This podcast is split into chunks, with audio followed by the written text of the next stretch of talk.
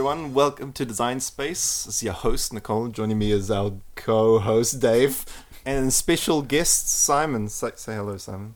Hello, Simon. Oh, look at that. Simon speaking into the mic, unlike David did last week. Whatever. there you go. Fuck. Yeah, uh, yeah, so start up with apologies for that. It's just fucking 90 Yes. degrees away from the mic and a meter away, me slowly nudging it to you towards... I should have just I'll- said something. I'll take yeah, partial you should have. Yeah, responsibility. come on, it is I am like partially your your fault. caretaker. At least he's in the room this time. That helps. Was it just yeah, like, with the mic next to me, so in the next room yelling like, "Oh yeah, no, it sounds good." How was the 40k in Christchurch? Oh, yeah, there was some. I will. I, I will- will. Um. I will attempt to speak directly into the mic this time around, though. I, I will uh, address the problems of last episode. Hopefully, it'll be all good now. Yeah. Although Yep. we, we were noticing, Simon, you made the comment what in the preamble that for some reason like my voice just comes through better than his on the recordings. it does. It's we we did a test, and it was amazing. They were basically the same distance from the microphone, and Nicole just came through crystal. Mm. Mm, mm, Yeah, mm. you not so. And just need to enunciate, project, For some reason, when you start doing that, you got more of a Kiwi accent on. project. But anyway, Yeah. sorry. Um, so today we got Simon on because we got a special episode. Special. Of course, it's special. Exactly. We have a third guest, so for once, it's not just me talking at Dave. um, but we're going to discuss. Uh, the, um, Simon's running like a narrative 40. Well, narrative, yeah, narrative. Like a 40k campaign narrative theme thing. Yep. And we've got like a whole bunch of bros in it. It's pretty, pretty, ex- pretty excited for it. It's pretty cool. Yeah. I would think that it's a good sort of continuation of discussing 40k in terms of uh, it coming out again, um, people getting interest into it in the game again, and also uh, following on from tournaments and whatnot. Yeah. Yeah. But Simon, um, why don't you introduce first- first- yourself wait, with a little bit? start- with- Our format. First, we got JS's music feedback of last week. Oh, far out. Okay, okay, cool, cool. it's cool, like cool. he's never done one of these before. Anyway, so I got, I got. This is. I'm just gonna go through the conversation. Well, can you remind us which Linkin Park song you went with in the I end? just went with um In the in end. the end, Okay. which was a bad move by me because man, it gets stuck in your head so easily. That Yeah. song Which song's that one? in the end. Can you sing it for us? no. Actually, shit. Anyway, And you we'll- probably could. Probably. I'm, not, I'm not a small king kid in Games Workshop. I'm not gonna do that. Yeah. And he goes, he goes in capitals. Fuck, who chose this music? He's like, holy shit, this is even worse than I remember it. The song makes Saint Anger look like a fucking masterpiece. and I'm like, imagine that king kid, just imagine. and then he goes, his quote for his feedback is, I think I could come up with a validated study about how exposure to the song is directly correlated with suicide rates for people in my age group. And he goes, anyway, that's my feedback. I'm not listening to it again, so don't lose it. so, um, the only problem with it is like literally every time I listened to it or mentioned it, it got stuck in my head straight away, and I'd be stuck in my head for like Mm. half a day. Oh, it is pretty catchy. It is very catchy. Rip in peace, Chester. This is why they are one of the best bands in the world. Mm, mm. Can't deny it. My uh, my system of down bait only got you though. Got no one else. It's bullshit. And you weren't even angry. You were just like, oh, I kind of like listening to them. I was like, oh, what? I was expecting Yeah, I- people to. I was like, threw out the rob there. I was like, come on, baby, and no bait at all. So when I was, when I was working with um, Responses. uh, of Jason, Mm. um, in his uh, desk drawer at work, he had his like Generation One iPod with all this like '90s music on it, like and le- uh, early like 2000 music. So who's this guy, Jason? Uh, Jason, Jason Pashon, you've um, No, you possibly not met him actually. No, no. Where, where's he Um, from? Oh, he's where's he from? Yeah, who is his we're, parents? kind of like sorry, it was, it was, it was, it was very short. story. It's not about him either. he had the iPod. What are you talking about? I crack into this iPod, and there's like all the systems, all the systems are down uh, tracks, and I was like, you know, it'd be like ten years since I listened. to them. I listened, I'm like, damn, this is awesome music. Okay. This was back when you were what, uh, 13, 14? oh, twenty-four, three. Uh, look, System that has a place. People put it in the background on anime anime videos they make on YouTube. Shit, yeah. that's that's pretty. I mean, everyone's nodding. Oh, yeah. we've all we've all seen Media Evangelion. Like, yeah. Oh, but anyway, that was that was jovial enough. All right, yeah. So Simon, well, what, what was your lead in before I interrupted? Before, Well- before you started rambling on down some uh, conversation about Jason, yeah. Well, I wanted to see if uh, Simon wanted to introduce himself and uh, tell us a little bit about your history in, in gaming in general, but I guess uh, specifically wargaming and 40k and all that. Yeah, go, go Simon. Well, hi, I'm Simon. Uh, Hi. um, well, wargaming, I guess. Uh, started with old uh, first edition Lord of the Rings, It's a classic. Not Yeah. really. and it was uh, we we played uh, a real underground scene uh, back in uh, intermediate school on a fella I bumped into Bevana actually, Oh, really? Yeah. Max Hart, his parents' kitchen table. I remember Um, that. That's yeah. underground as. Yeah, that was Ah. yeah That's probably above ground. Dead That's so center Remuera, rough city, Lord of the Rings. gaming. You, mate, you don't know how that shit went down. It was he had so many goblins. well, yeah. He got like two starter sets, I think. Shit. Yeah, which was uh, great gaming. Um, with another one I mate never learnt. Just a fellowship at a time across the table. No, I remember Mm. that. Yeah, yeah. That was that was terrible gaming. Nicola got better. I didn't. Uh, and we stepped onto what Flames of War after that in high school. Mm. uh, down at Historic Games in Newmarket. Um, yeah, It's bringing back memories. My, it's like flooding back. the uh, the regular crew of I think the eight people that ever went into that store.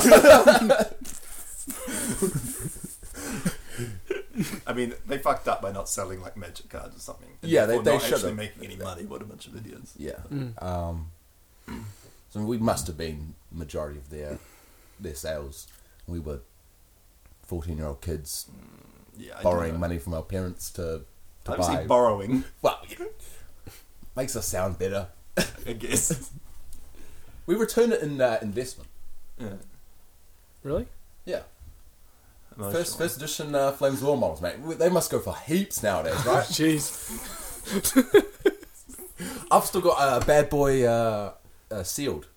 Um, Oh. yeah, Oh, yeah. What did you say? a bad boy sealed? Was it? mean? It's a little uh, German armored car, still sealed up in its uh, original packaging. Oh. Ooh, it's gonna be worth a lot one day. yeah. Once once Battlefront goes out of business, can't sell models anymore. You'll be like, ah. Yeah, I I bought that, and then we pretty much stopped playing. Mm. Yeah, I think that was when Edition Two came out, and we also transitioned into 40k pretty soon. That was a lot. That was a lot years after, wasn't it? Was it? No, no. What happened is we stopped playing Flames, then we went to uni and shit, and then like one day we were in in U- Sylvia Park, and I just like ran you a crappy little intro game or something of like fantasy. That's when I got like the job there as a casual, and at the same Uh, time, you're oh, like, yeah, oh, yeah, yeah, yeah, yeah, yeah. And then you, Kev was interested, and you were interested, and a whole bunch of bunch, bunch of our friends were interested in starting. And, we Mm. just, and we like just bought like shitty. Is that in uni? Yeah, yeah, yeah. We bought like because Kev started. like, Yeah, yeah, yeah, yeah. You mean like- starting as in starting in fantasy? Warhammer No, fantasy? forty k. Oh, 40k. We Okay. kind of it's you know how everyone takes a break and you like start again June after uni or Oh. whatever. And so like it was pretty sweet because it was like what like five, it was like six of us maybe more. And we Yeah. just played in, your, in like Simon's parents' pool house. We just like set a little four by four. And we're like yeah, play like a thousand point games, just Yeah. like smashing them out like one other after another. It was A thousand points of Orc Boys on a 4x4 against like 15 Marine models. Whoa. But he did, he did have the did have the uh, 5th edition Redeemer, Ah, yeah. which, which hurt. I tell, you what, I could not kill that thing. Man, those are good times though. Yeah, we before so much before we 40K. learned uh, how to cheese the game and what was actually good, and the game went was less about fun and more about winning from that point onwards.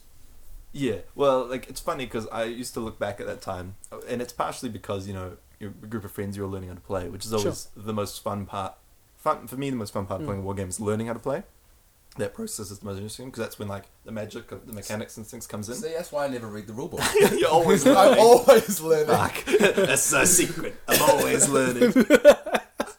I've got a couple of good stories about you not knowing the rules. I just gotta, I gotta bring together the other one. The first was coagulated. The second one I gotta bring together fully.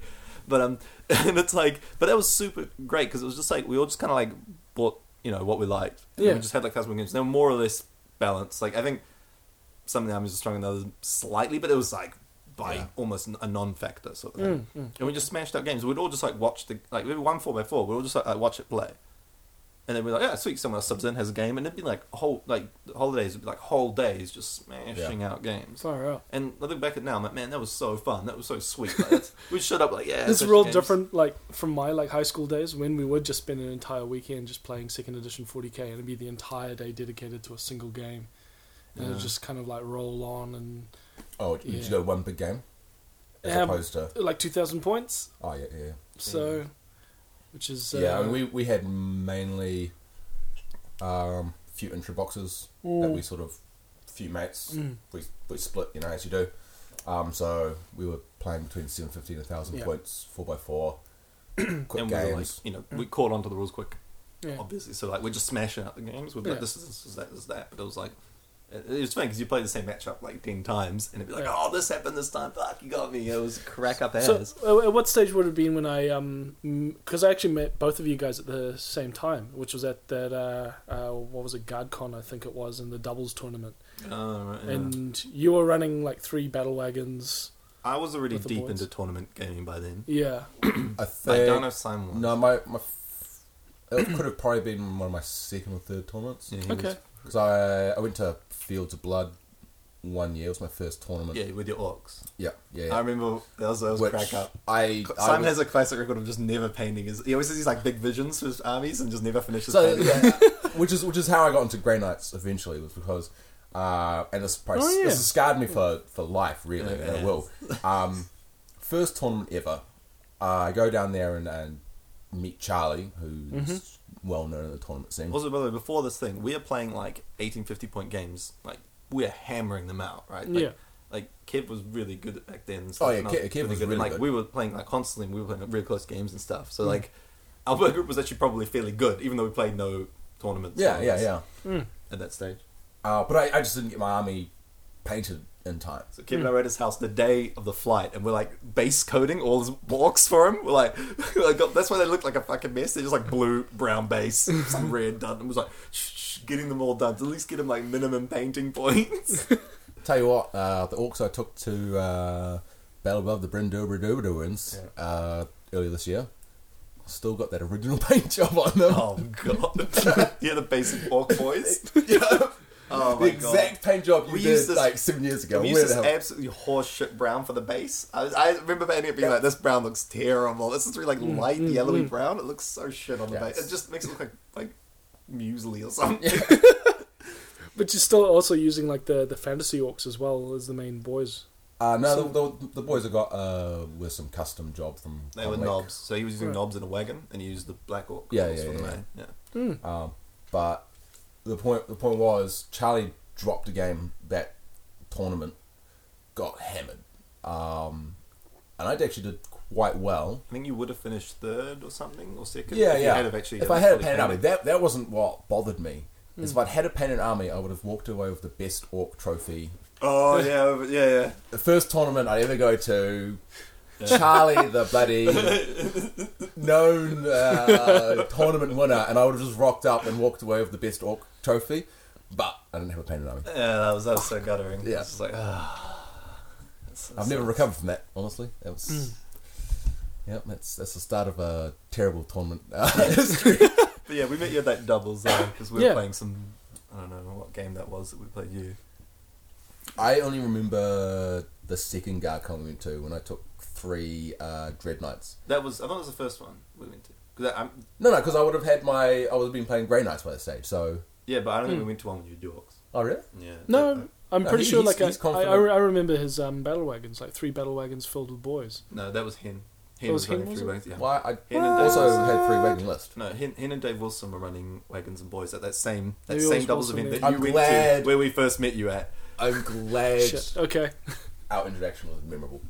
We were running. I was running. I was running Nob Bikers, and he was running um, Dread Knight, Jump Pack Dread Knights. Okay. And that was a fucking Which was which was great greatest because tournament ever. I basically took round one No, of shooting, removed all of my models from play, and Nicola with uh, his thousand points just removed the rest. of Wait, it. it was, it was a biker army you were Yeah. running. Yeah. Yeah. Yeah, okay, well, so he- there we he- go. he all just- right, all he right, said all right, thousand all points right. of You're just bikers. wrong. Yeah. Yeah. That's cool. Don't worry, I'm, I'm, I'm on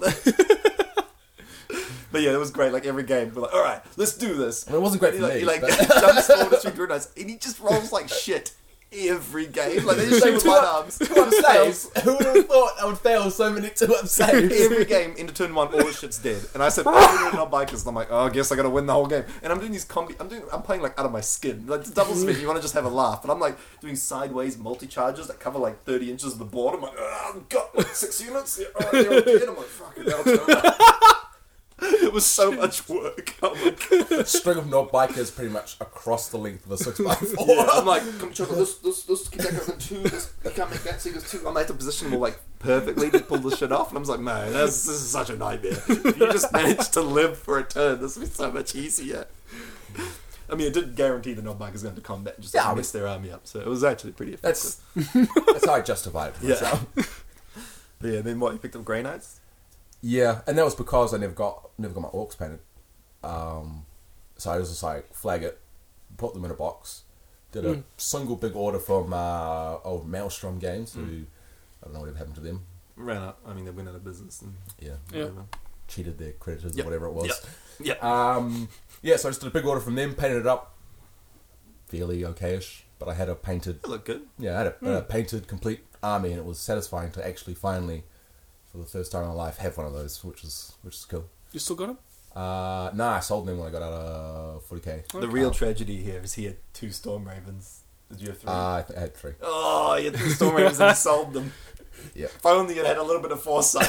If I only had a three edition, nah. He'd be like, maybe, maybe an eighth. These things will literally be worth gold. Actually, Yeah. being sold for more than they're worth on tra- on eBay at the moment. Wow, Yeah, really? yeah, Fucking yeah. hell. People selling Storm Ravens on eBay for like fifty bucks more than they actually sell for. Because it's just, I told you, they're- they're out of they're out of stock in the US completely. No Wow. GW, no store has them. No online retailer has them. There's people just buying them. Can't- I can't wait for the, the Just for eventual, tournament armies and Yeah, stuff like that. yeah. the eventual like FAQ. They get nerfed to the ground. And everyone's like, oh shit, what are we gonna do with like six storm ravens each? We're gonna Yeah. flood the market with nice cheap storm ravens. Yeah. well, you wonder like if they would have done it, they would have done it by now, right? They made that flyer nerf that like sure. yeah, but they might realize that that's not enough. Mm, mm. But Poss- but- yeah, they're only do that once they've completely sold out. That's like correct. That's a smart move, right?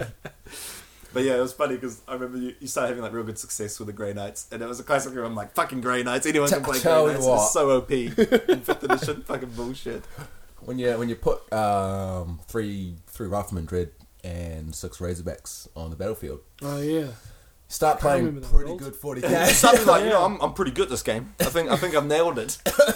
I think what- the trick you just fucking roll dice until the other guy loses. That's And the didn't they have some trick. rule to add like plus one strength to the guns as well? Yeah, yeah, they So the did. They, they which is what made them so obscene because yeah. their autocannons had plus one strength, all their Yeah. bolters had plus one strength. It was the the heavy assault bolters, cannons as well. yeah. So you got strength six re-rolling heavy bolters on your Razorbacks for the The cost of three Razorback. three points that you pay for the Inquisitors inside, the the henchmen aside. Yeah. Um, you know, it was It ridiculous. was, it was glorious. yeah. Simon still didn't need know the rules of the fucking game. Wait, was yeah, doing you, pretty don't, you don't need to, right? He got some. You got some podiums, I think. Uh, S- Maybe. I think you got some second and thirds, from what I remember. Yeah, I think I. Well, the best the best uh, result I ever got was um, Auckland Open. That um, I think it was the first Auckland Open they ran. Yeah, you got Oh. Renaissance Man at that day. Yeah, yeah, Yeah, Which is- like the mixed sports painting yeah gaming one. yeah, Yeah, yeah. Um, which is which is cool. yeah. And he got a sweet sweet trophy as well. Speaking of Grey Knights, uh, I remember one. I can remember what two. One of the two stories is great about you not knowing any fucking rules. I remember like I was, I was running a tournament, and I was like, it was Equinox, one of the Equinoxes. There's the one where um, I think Great tournament as well. Dad and Hayden like got no sleep, and or Charlie like slept under the table because he was so tired. But um, you were playing someone. You had like a Demon Prince. It was I think a fifth edition. Yeah, the smiler. Like the Demon Prince charges into your um, Dread Knight, and Dread Knight was really in combat with something else. And it was like people had that weird thing where they thought that there's some way the word rules were worded poorly, where it was like you know you, if you get charged, it, was, it, look, it sounded like you couldn't attack the guy that just charged you. But really, the intent of the rules, like the way if you actually read it and understand it, it's like an intent was meant to be if you're in base to base with someone and someone charges a unit, you can't fight through that guy into Oh, the yeah, guy yeah, charged. You can only fight the guy in base to base with you. Okay. But when it's one mob, like, oh, you can't fight the guy that charged you. It's like, mm, no, that's. And for some reason, people, people thought it was that way. And remember your opponent called you called me over, and you're like, oh, he says I can't attack him with my Dread Knight and Imprints. And I'm like, oh, well, actually, you can't. And I went through. I'm like, oh, here's the rules, you know, da da da. There you go, like. It actually means that. And he was like, no, this other TO said that's not works. I'm like, yeah, but he, he he's got it wrong. That's not how it works. I might have said he's an idiot. I don't know. No, me. Back then I was a little more. chill. That, that would have been a soft, if anything. Back, back then I was chill. Nowadays I'd be like, no, he's fucking wrong. He's a moron. Like that's like I'm cold as ice now. But and I was like, yeah, yeah, and explained it. And he's like, oh, okay. And I walked off like to run them num- numbers, whatever the fuck I was doing. And I came back and it's just Simon at the table. I'm like, oh, what? Where'd where'd the other guy go? And he's like, oh yeah, he, he just like rage quit and went home. I'm like, uh. I'm like, what happened? He's like, yeah, he charged Dean Princeton, and so I attacked him before he swung because he's higher initiative. Yeah. and just like hit him with a force weapon and just insta give them. And I was just like, ah, you know, Demon Princes have Eternal Warrior. They can't be insta kill. so I was like, I don't know that. I was like, oh, for fuck's sake. Hey, that's not my rule to know. That's, that's his rule to know. like it's beautiful because you didn't know, but super beautiful is the fact that the guy's like, "Oh no, this is how it works." I'm like, "No, it's not," and he thinks like, you know, I'm like I'm wrong, and then he doesn't know his own fucking model has like a total warrior. I'm like, he just what a like. What a fucking, I was just like, oh my god. I was just like walking away. I'm like, oh my fucking god, that's a classic.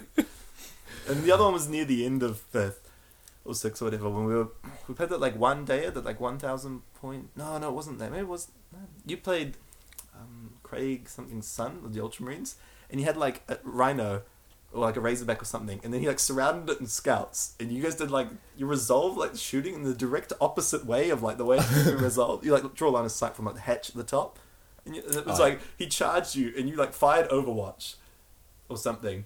You fired Overwatch. I'm like, uh no, you didn't fire Overwatch. You're like, oh no, I can't fire Overwatch. mate." Well, you, he said you couldn't fire Overwatch. You were like, yeah, yeah, I can. And I'm like, no, no, you can't. But then you like shot him, and I'm like, you can't shoot. You have line of sight. I was like, oh Jesus Christ, guys! Like, you look both ways. You got it wrong. You're good now. I'm like, oh my god. oh, it's just I, I remember. I remember that. Um, what a mess. yeah, I remember that rhino. Cheating Overwatch firing Rhino. Whatever it was. I was just like, oh, classic Simon.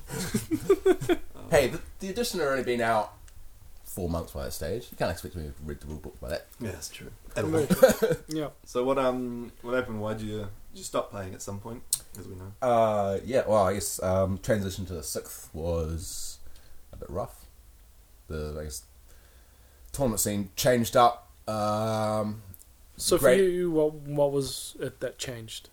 Um, obviously, Grey Knights went from being top tier to like mm, middle, Okay. maybe lower. So I was like, ah, um, I have to learn the rules now. Yeah, can't just This is- yeah this yeah. yes, the joke was like I can't just roll four dice at people and win. It was it was pretty rough. Um, but no, I started going to uh, continue going to tournaments and um, every because Grants is one of the last um, armies to get a codex update Okay. in fifth. They weren't due for one in sixth for, for They ages. actually So got on pretty quickly in six, six or seventh. I can't remember one of them. sixth or seventh. I can't. I don't. I can't remember. But they Yeah. actually got one. Wow. They got it Well- after Orcs, I think. Oh, Orcs wow. were like mm, third or fourth. Yeah, 'cause- well, basically what's happened, it- you're getting all these new armies coming out with these new codexes and these Yeah. uh, additional supplementary codexes to their main codex. Um, and every month, I was I was faced with a, a new army that uh, my army just literally could not. So I was like, oh, I need to I need to buy some new models, and this is where I got into the Storm Ravens. Yeah. Um, like sweet. So I went out and bought three Storm Ravens, completely changed my army to try to stay competitive. Um, a month later, a new codex came out, and I was like, oh, okay. Well, I need to. I I can't beat this army now. You know, demons are coming out with their ridiculous stuff. So every month, I, I got to the point where I was rewriting a list, and before I even got a chance to buy it, it was obsolete. Far And. I did this Okay. for about five months, and I was like, I, I've been trying to build a list for about six or seven months now that will at least stay competitive without me just scrapping the whole thing and buying a new codex. Mm. That I just I'd lost interest, so I just just stopped it eventually. Okay. And kind of like our group petered out as well. Yeah, yeah. I mean, we, we sort of um, the the core group that we had uh, Nicole talked about earlier. You know, a lot of them sort of sort of faded out as well. Yeah. Um, so half the reason we getting into the game to play with friends and stuff, a lot of those Yeah. friends were no longer No playing. longer so um, yeah, it was you know mixed sort Okay. of. But the yeah the the power level change was a kick in the nuts. For sure. For sure. So then, wha what did you um find yourself doing in the intervening time, like from then till now? Uh, do you really want to go into that? That's uh, Ooh, No. wow. uh, no, I guess uh, yeah, computer games. Okay. Um, I pretty much Um, oh, actually, well, no. Um, uh, started Magic the Gathering as well, which was the other, probably the uh, the other side of it was sixth edition games weren't fun for me. Mhm. Um, they were taking ages as That well. was killer. How long they took was Yeah. just- And then at the same time, my mates got me into Magic. Okay. Um, and so it kind of went from, oh, I could spend three and a half hours having a game of 6th edition with one person. Yep. 'Cause we were Um, playing EDH mainly. Yeah, Mainly yeah, and, and they got they got That's me- all we really. they got a EDH. It's uh, Commander. commander. It's a format of it's a it's a beer drinking casual format of um, uh, Magic. Yep. Um, Okay. So we'll just say, well, all right, instead of playing 40k, we'll just have the boys around, crack out some magic cards, and, you know, we'd, we'd get a couple of games in in the time that we'd have one game. Mm. Um, so it just, that as far as a tabletop sort of game, just completely took over It's from also fairly 40k. comparable because EDH is like you have like a commander, and like you only use those colors in your deck, and you can't duplicate any cards, and you have hundred card decks. Okay. So it's kind of like when you buy a deck, it's almost like having an army in 40k or something. So it is something you construct carefully, and like you know you've put Mm. time and effort, it's personalized, and so that that you play with like any amount of people, you know, two to eight, whatever. Yeah. So Yeah. we, we at, at the most, I think we had a nine player Yeah. nine player around the table. By the time it got back to your turn, you know, you're two beers in already. Yeah. Was like, you know, it was um, four hour games, nine people at the table, just I remember I got so drunk at some. Point. Just you were just shouting across the table. You're like, you can't even see the cards across Yeah, the table. yeah, it's yeah, no we're, we're playing on six by fours, pretty much nine people around a six by four, Wow. and you're like. I, mate, like, have you? Is that a creature? I, I can't see. It doesn't matter. like, you're not gonna attack me because I'm all the way down here, and you can't see the one either. It's good.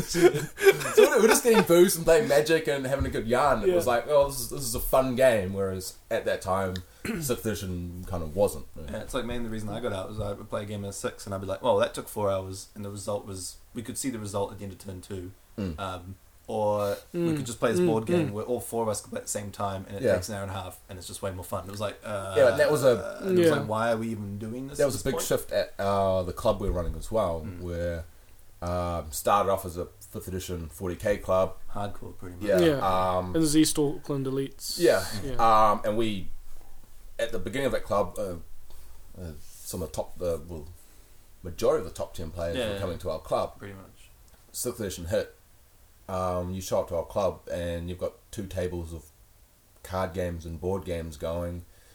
Mm. got a War Machine game going, and you might have a 40k game. Yeah, And so was- Yeah. the whole club pretty much wasn't just wasn't just me sort of dropping out of six. The whole club kind of you know people just didn't wanna. And maybe it was that sort of uh, um, people getting older as well. They're like, oh, we haven't really got time to show up to club for you know four hours to play a 40k game, but I, I do have an hour and a half to Mm. you know quick board game. Um, Mm. Very, very much so. I Yeah. think that was that was a kill for me. The fact that only two people could get engaged. yeah, as opposed to like multiple people in, Yeah. a, in a longer period of time. And I was like, this is kind of just inefficient. And the game wasn't Yeah. that good. Was kind of well, I hated it. So I was like, this is kind of like, what's the point? Mm. I'd rather just do something that's interesting, exciting, and new than fucking like you know Mm. six edition, seven edition. It's also like a sort of a problem in terms of the the turn by turn based sort of thing, like the amount of engagement those two people have over that entire game period as well. And we've talked about this in regards to War Machine and Hordes, how like the when it's one player's turn, they're pretty much dictating what goes on. They do all the dice rolling, they're making all the decisions. The other person's just sitting there passively waiting for their turn.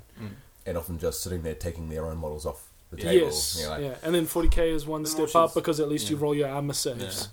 But More that's it. Kind of like the game's more about like as a player player's active, you you solve the puzzle they laid down to you, and then you set up your own puzzle. So Mm. it, it's still engaging because obviously you as the other person are constantly analyzing how to deal with their puzzle Yep. as the turn pro- progresses. So it's Yeah. just like they set up a puzzle, you, you resolve the puzzle. They set up a puzzle, you resolve the puzzle. It's because everything's like laid out each stage. Because you know the responsiveness that 40k has, where like you know they can attack, they can rune plan hand them, things yeah, like that. yeah.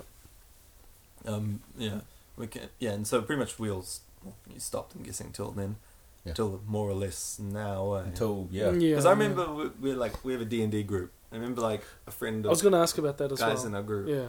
He um he started like playing War Machine with us, and you're like, oh, careful, Marty. Oh, wargaming. Oh, you know, it's like it's a crack. I'd never do it. And then like since eighth came, you like got dragged back in. I was like, oh, yeah, and that, it I was was, like, can eat those words. Yeah, it was um, something I wasn't expecting, to be honest. I was like, I've, I've still got my orcs because they were in such a disarray that I couldn't even bring myself to put them on trade me. They were just, they were, it was such a mixed bag of. What's that thing, right? The orcs were like a passion project. You know, you have the army that's like a passion Yeah. project, and then you're like, I don't want to, I don't, I want to do this, pro- I want to do this carefully, I want to do this properly, and then like you don't do it because you want to do it properly, and you see, Wow. that's all the Grey Knights Yeah. were. They're like, I'll get an army out, and it's Yeah. like, oh, mm, So that the orcs, I was you know converting them up, putting LED lights in them. I was, you know, I got custom great coat orcs and whatnot. Um, you know, I went to paint them and realized that I wasn't confident in my painting ability to actually put paint on them. So that was you know constant like oh, well, I you know if I'm going to do these these these boys, I want to paint them well. But I was never confident actually being able to paint them, so they always got put to the side, and Yeah. they got put to the side for a couple of years, really, um, as I worked on other various bits of my army. Mm. Um, But yeah, yeah, it's that's- funny seeing they're still in that state, which is because yeah, so we have this like more of this D and D group, and a whole bunch of the guys from in there have more or less started eighth edition. Eh? Yeah. Started forty k now with this edition because of the excitement, and it's funny seeing you get back into it, Simon, because it's like. You were like, no, you know, this, and you got back in, but you got back in like so balls deep. You're like, oh yeah, oh yeah. Oh, well, we're running a campaign. You started like fucking like typing shit out. You started like, I was like, oh, there's a tournament like for in the month. You guys, you're like, yeah, yeah, come along. Like, well, okay, well, all right. Like, so it's, that's when you're stupid. was like, yeah, sure. I'm like, oh, okay. But none of you guys played like forever. So and, uh, with the rules. and you know my results uh, from that tournament were outstanding. So you know, it really shows that you can take time off a game for a player like myself. it just bounce. It's like riding a bike, you know. fucking, you fucking guys. Such a shit show. So, so how did you find Battle Above the Brynderwyns? Oh, it was awesome fun. Okay. Um, uh, the first game was with uh, with Stu, and he hmm that was literally his first game of Eighth Edition. Okay. Um, I'd had uh, three or two or three games um, before that stage, so we were a bit, Mm. both a bit loose on the rules. Sure. Um, we got through that.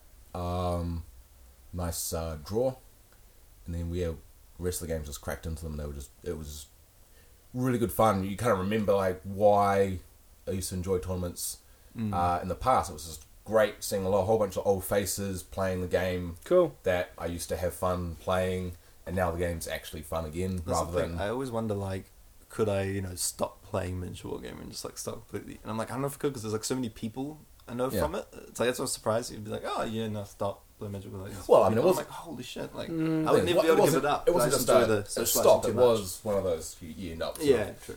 of, um, long drawn out sort of eventually stopped. But Mm. um, Mhm. yeah, no, it was a fantastic tournament. Um, had an absolute blast. It was just you know, um, I definitely went into the tournament with a different approach than I had uh, previous tournaments as well, which is probably why I didn't really care about result. I, I Okay. you know, I just was just there just to play. Like, So previously you wanted to like podium and yeah, yeah, we were And, like, we now were a it's kind of competitive like- club, Very and. I yeah, was, the scene I we was built in fifth was very much very Yeah. competitive. Mm, um, mm. so we, we were all focused on competitive lists, competitive plays, and, and whatnot. Um, so you know, going to this tournament and just playing five games.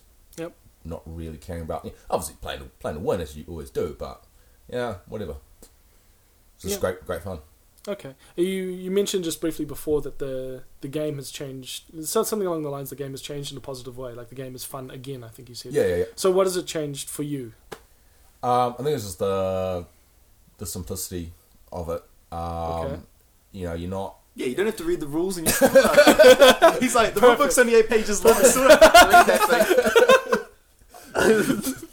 That was definitely a big draw card. When Yes, someone yes. told me that the rules are eight pages long, I was like, "Hey, you know, I can get behind this." I, I might read some of that. I skimmed over it, and I only realised that there were a whole bunch of um, uh, boxes on the side that had important rules. I just thought it was fluff. I thought it was flavour text. Uh, actually, very important disembarking, embarking, charging rules. Those little side boxes. Oh yeah. Yeah, yeah, didn't read any of those. I was kind of like, yeah, this is this reads like a war game that I've played before. Okay, so went through it. But it is quite intuitive, eh? Like, it's fairly, you can get there. Yeah. Mm. Well, the, the first game I did have uh, with Marty and Landon uh, I hadn't read the rules at that stage. I kind of I was like, oh, come along and just they have, they were going to have a game. I was, like, I'll come along and watch and learn. Mm. Um, and within by turn two, it was sort of quite Yeah. clear that um, they had just boiled the game down to the core elements of running a of, of, of 40k or of a war game. You're like, okay, so this this makes sense. These rules have existed before. They've just trimmed it, Yeah. trimmed it Yeah. massively. Mm. Um, so it was quite easy to pick back up again. But yeah, there were a few, um, I guess, rules that originally probably came from sixth or seventh that had made the cut that I wasn't I wasn't familiar with. Alright. Um, but other than that, it was really easy game to pick up. Um, you know, the setting up for a game doesn't take half hour, forty five minutes anymore. So you kind of just like, Okay. cool, roll a couple of dice, let's put our mails on the table and let's play. Sweet. Yeah. There you go. And that would be the way we're going to talk about, but like the way maybe the way current 40k is successful is like I've said, like in a sort of casual narrative sort of way, it works really well. But I'm obviously trying to like I'm kind of like in my perspective trying to like overanalyze it, try and you know I like to analyze how the game works and how it breaks apart at somewhat of a competitive level when you when you take everything to an extreme. Mm. But uh, it is something to stress that like at that level where like you're, you're just wanting to get games out and you're wanting to you know just like I said you have some free time. You know you have like an afternoon free and you want to play some games. It's almost like back in the day when we played in Yeah. the last. You know you can just lay down some models and have games and it, and it just flows. Mm. Well, like you see in our group chat, it's just, you know, every week someone's going, oh, who's free? Anyone free for a, for a game? They'll just pop on over. You know, just have a, a cheeky thousand point game, seven hundred point game. That's all I've got at the moment. Yeah. Uh, most, Yeah. most of these fellas I've only got seven hundred points, thousand points. Mm. Um, amateurs. See them like, wait, can't wait till they have like 5,000 points of shit. All unpainted, be like, ah, what what yeah, you gotta let, you gotta let them um, learn for themselves. I feel. uh, yeah. I Mm. keep telling them, they don't believe me. I'm like, oh, yeah, yeah. Yeah. One was like, oh, what if a thousand points of Gaku? What should I get? I'm like, mate, by the time Gaku comes along, you'll have like fucking two thousand points. It's like, oh, I don't know. I'm like, I guarantee. Like, I don't even, like, then we had like one game, and then I had like the intro game. He's like, oh, we're gonna put this like centipede in, like buying some more warriors. I'm like, yeah, you're already at more than a thousand points. He's already he's uh, and most they've all discovered Forge World, so it's, Yeah. too, it's too late for them now. I mean, at least in our, our day, we had a, an actual physical games workshop we could walk into. Yeah. Mm. Um, and Well, we still do. So we didn't have Yeah. that much money, so we had to kind of like. and, and we Yeah. we'd buy models um, off the shelf. Um, they have to buy most of their stuff online. So if you're going to buy online, you might as well buy from Forge World straight off the bat, right? Just, just go for it. Just go for it. I just remember like, oh man, back in high school, like the Pokemon model store that we had in Whangarei. And so you kind of like go to the little co- corner of the store where the rest of it is like dedicated to like Tamiya tank Yeah. kits and Yep, shit like yep. that. And there'd be just like a couple of boxes, one box of like Terminators and maybe like a box of Orcs and like plastic ones that are all the same stuff, same pose and so shit. awesome. Yeah, and you just like pour over them and just go, oh, all right, uh, maybe that one. and that's yeah, it. uh, it was one of the guys I played. Um, believe his name was Jamie at uh, Brynderwyns. Yeah. and he had jumped into eighth edition and he had bought a whole bunch of like old orcs Ooh. from Trade Me because he'd gone green tide at 180 orcs. I was like, I wonder how many owners these orcs have had. Yeah. Yeah. In the last like 15 years. Awesome. And I wonder if this paint job has just been the same paint Oh, job. Hundred percent. No one fucking Uh, repaints the, all the fours. history, the history of those old boys uh, must be phenomenal.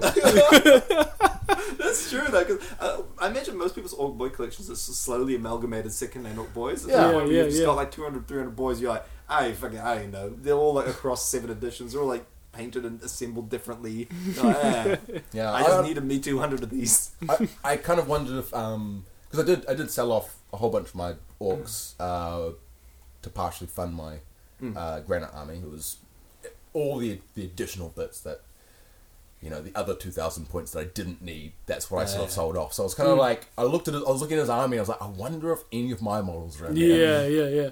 I know I've seen some of my 40k MF fantasy stuff have sold around and like in photos. And I'm like, ah, yeah. and that makes me happy to be like, yeah, cool, they're getting used. Like, Actually, yeah. it's kind of cool. It's like you'll Especially- see someone's like taking a photo of like uh, I've had the same thing with Tyranids as well. They're just like, hey, that was my model. Oh, cool. Yeah, it, feel, it feels good because it's you know it's at the point where it was at the point like two years in. I'm like I haven't played Stone Game 40k. Like I'm not Mm. interested at all Yeah. anymore. I'll just sell these. People are like oh you should just hold on to them. It's like nah. I know like hold on to them probably better or like you don't get that much money for selling them, but at least Mm. someone gets enjoyment out of them this way. Yeah. Like they're out there, someone's using them, someone's having fun with them, and it's like that's Mm. more useful to like everyone Yeah. that way. You know, you know what I mean? Yeah. Like, someone's getting some joy out of them than me just being like oh, sit in a box. Yeah, cool. Like Okay. I don't know. It's just how I, it's weird. A weird feeling. I'm just like, eh, whatever. I know I'm an animal, so I, any excuse to buy more stuff as well. Because you clear, right? Oh, excuse Oh, to it's buy getting to, new. to that stage, eh? And I guess like a lot of the other guys um, in our little group are getting excited about with the campaign of like what they can add and Mm. constantly. Like Marty's freaking Baneblade like converted for like his Genestealer cult with all the like mining bits. Death roll off things at the front or whatever. It's Yeah, pretty nuts. it's awesome. He's So his deep. his uh, modeling Yeah. and painting over the last like four months has improved 'Cause he- so much. That's, He's, that's- he's come that's from a- zero as well, right? Uh, yeah, I think. Uh, Like, when he he, started some with- D and D stuff. I think. Yeah, I think he painted some D and D stuff, He Yeah. and then Machine. when he played War, played Warmachine, crept Yeah. into that. Um, but you know, see his stuff four months ago to that Baneblade now, you're like, Mm. whoa, that's you know. Shame he doesn't water his paint. Same. he shouldn't have told me that. I was like, something. Like, yeah, paint from the pot. I'm like, oh my god. I hear that he just um pours the pot on Oh, and then smudges it around a bit. Yeah. like, like, clean, like cleaning cars. like Just gets his thumbs in and just like massages it into the model. You know, I miss I miss seeing like green stuff thumbprints on things. I start scoping out models next tournament and be like, who's got one? That was always good fun. I remember doing nice. some mean green stuffing on demon prints, and even like I know where there's like a tiny bit of a fingerprint. I'm like, I know there's a bit there. No one will see it because I've hard coded and fucking like painted over it, but it's Yeah, there. yeah, yeah. Oh man. But yeah, so we come back and essentially like that tournament. You you said a real good thing after that tournament. I really enjoyed that you were like. Because you keep talking like, oh, Orcs, uh, Melissa's that good. I'm like, Orcs are like probably one of the best armies at the moment. You're like, yeah, but not the stuff I'm taking. I'm just so like, I had that reaction. I'm like, what the fuck? That's your problem. but but it is yeah, something you're like, oh, I just want to list right. And you said last time we recorded, like, I just want to list right and just like show up and play and do okay. Like, I don't just get fucking rolled by people. Yeah. I have Mm. a chance. Yeah. But I'm not looking to like just hammer everyone, like hammer people home and win the tournament. I just want to show up and like actually have games. Can I can I qualify that comment though? Because it's like that sort of idea sort of denotes or implies that you have that sort of tournament mindset that you were talking about earlier, Simon, about kind of having the things and needing to buy and to kind of maintain the arms race or keeping up with the arms race. And that to me is something I don't want to do. I want to be able to have something that can kind of sort of Mm. you know sit at a particular level uh, and is strong and can kind of maintain its longevity as well across I guess the changes, the fluctuations, as much as you can predict those. Yeah, I mean that's never things. gonna. For a healthy game, you gotta like if you want to compete, you gotta update to the new stuff that comes out. Hopefully, right? Mm. That, that, that Mm. keeps things Which, healthy. which is fine. You know, updating a couple hundred points yeah. here or there, sure. You know, Yeah, a new threat comes out. Well, I've got a great color to it. I'll buy that unit. Fantastic, but not Mm. fifteen hundred points at a time. Yeah. You know. Mm. Well, that's Um, a kind of cool thing about Warmachine is you just like little caster model. Like usually, if you want to adapt to something like them and like one unit kind of skews your army in a different way, and then you Yeah. sort of adapt. That was kind of a nice thing of it. Although it didn't end up being that way because I ended up just like buying. You just buy everything anyway, right? It's just how it is. It's what you're getting. it doesn't matter. You Yeah. Just buy everything. Who cares? Like, Sure, for at sure. some point, you're just like, what? I just Yeah. buy it all. I don't mind. So after like in a weekend of playing it in a tournament setting, Simon, how do you find the game of 40k is sitting with you in that like well within the tournament Yeah. competitive? Um, as I said earlier, I at this tournament was really happy with just sort of going along having fun, and I Mm. think that's how I'm going to approach every tournament from here on out. I'm not going to worry about taking a competitive army because I I don't think there's any balance in that. You know, I Mm. could probably dedicate some time and work out a very competitive orc list, but I don't actually have the interest in doing that. Okay. I wanna, I wanna build up and paint a, a nice army, a nice themed army that I Mm. enjoy playing, that isn't shit, and just go along Okay. to tournaments and. That's the key, right? Just isn't shit. That's yeah, nice. that, that, like I was um like before and after that tournament. Um, I was chatting with Nicola in a group chat and and Stu as well because we we went down together Yeah. and we're just throwing options around and you know every time I put a new list up Nicole just like ugh like just, they You're not listening to any of the advice that I'm Yeah, giving like, you. I'm like, what do you want from my feedback? He's like, what's, what are you doing this? I'm like, it looks fucking shit. Put 90 more boys into it. And he's just like, uh, what do you mean this looks? I'm like, it just looks as shit as the previous one. Put 90 boys into it. I mean, that's up to the point I'm like, I'm just going to stop reading these. They're all fucking shit. I can't give any more fair advice. Just chuck more boys in your list. Like, what, what do I say? I'm like, So it was it was sort of finding that balance between like Nicola wasn't hundred didn't hundred percent realize what I was Yeah. after, and I wasn't hundred percent realizing the type of advice that Nicola was giving. So there was a disconnect between the two lists that we were looking at. I was sort of looking and going, you know, asking, is this list not shit? And Nicola's looking at going, of course it's shit. Like it's not competitive, you know. it's not good. Therefore, it's shit. Yeah. So Yeah, I we, like- we've, we've now come to an understand. Uh, we we, we Yeah, understand each other. sure, Mainly, he understands me. It's funny. I find that really admirable, though, being able to because I know I probably can't do it. Like going just like with an army that's nice, going to a tournament, just being like, yeah, whatever, I don't really care, and just like Yeah. I mean, in time because I know like if I did that once, I'd be like, uh, and then I'd be really annoyed at the games I lost. I'd be like, mm, I'm gonna build some efficiencies into my list to make sure like, and I, I just wouldn't be able to help it. Like even now, Yeah, that, yeah, yeah, true. So yeah. that's why I picked Deathwatch because I know they're so inherently shit and like completely uncompetitive that there's like there's like no way you could like even I'm like oh I'm gonna make them work like we're gonna no no, no there's like no way because it's so overpointed and crap that like it's like purposely restricting me down. But And- the, co- the codex will fix that. Yeah, uh, oh, codex Co- everything. co- That's what we heard of the whole weekend. It was like, oh yeah, the game's not so good at the moment, but the codex, the codex has fixed that. I'm like, Jesus, that's gonna a lot of work. But it's funny every time someone puts a Guilliman up for sale, I'm like, oh, I could just buy that and you know just say like Deathwatch Ultramarines and play them as just Ultra. I'm like, oh Like I god, I'm just like, paint, what's wrong with me? paint all of their shoulders uh, blue. Yeah, I can give them Ultramarine symbols. Yeah, easy. Mm, Easy. done. Just Deathwatch, Yeah, with just an Ultramarine chapter. 40 Ultramarine Deathwatch guys. Yeah. I'm sure it's fluffy. Well, it should be. If you just Should make all be. the leaders Ultramarines, fluff wise, they would Yeah. give the Ultramarines doctrines to their units because that's how the kill Yeah. teams work. But And anyway, they, I mean, they do have those Tyranno veterans and stuff like that. Mm. It's, it's kind of it can kind of make sense. yeah, it Anyway, does. yeah. Anyway, so on to the Ah. campaign. That's enough of that. Um, so, yeah, I guess give us what made you start to make it. What was the incentive behind it?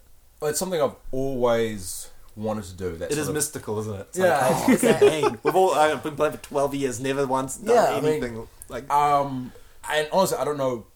I, I think it was probably because um, we had done, we just uh, been playing Dungeons and Dragons, our first sort of foray into Dungeons and Dragons. So this idea of a narrative campaign was no longer as daunting, daunting as it was Mm. years ago.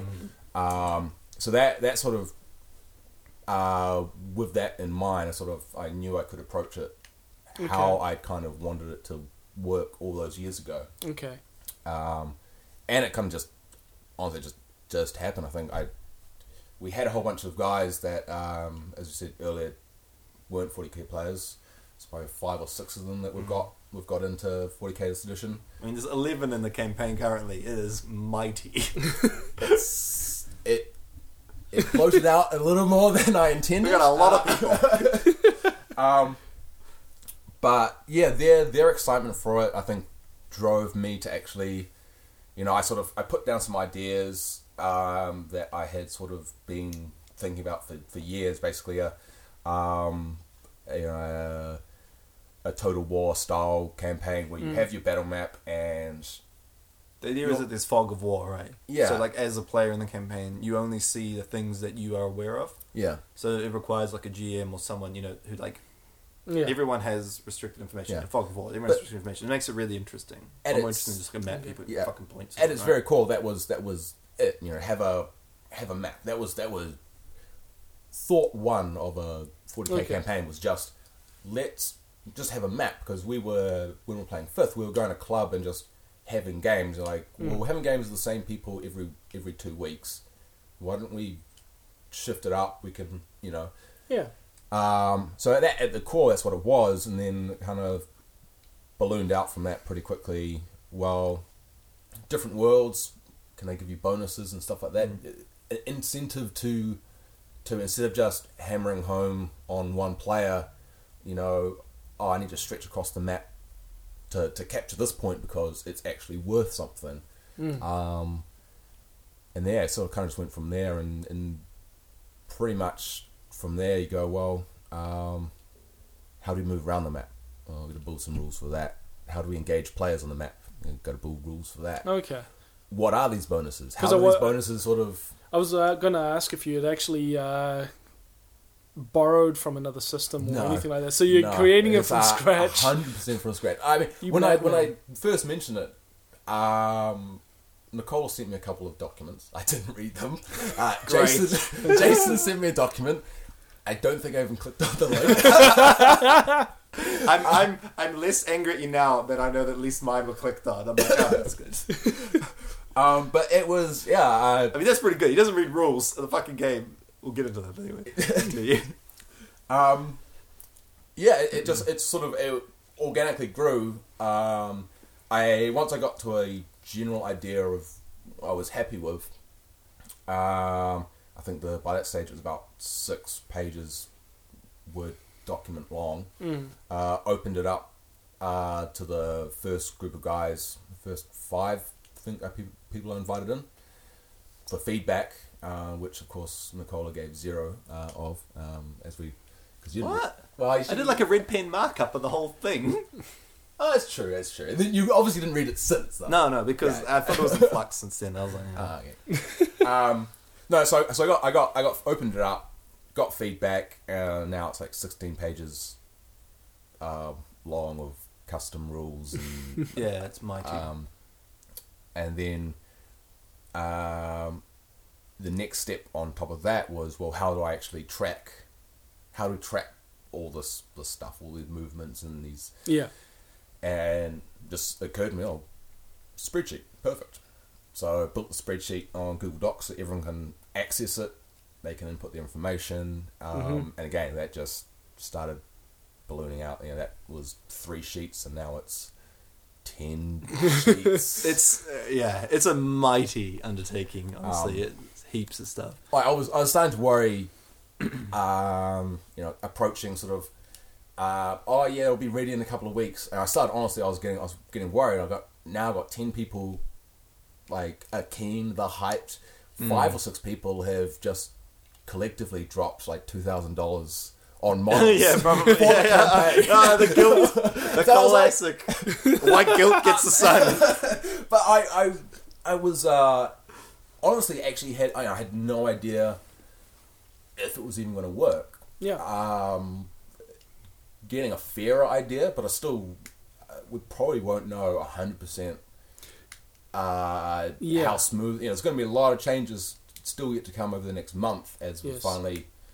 Well, that's the thing. We're only in the second week of this whole process, and so we're only just starting to see the first few movements. And Yep. I, from what I hear in the group chat, just only starting to hear that people are, are actually engaging in.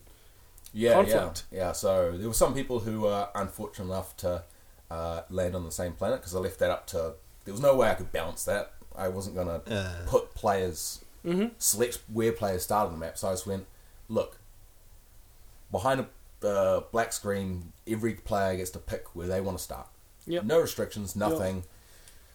It's the fairest way we can do it. Mhm. Um, and some players landed on planets. Um, there's a few few sort of close clumps, and um, Mm.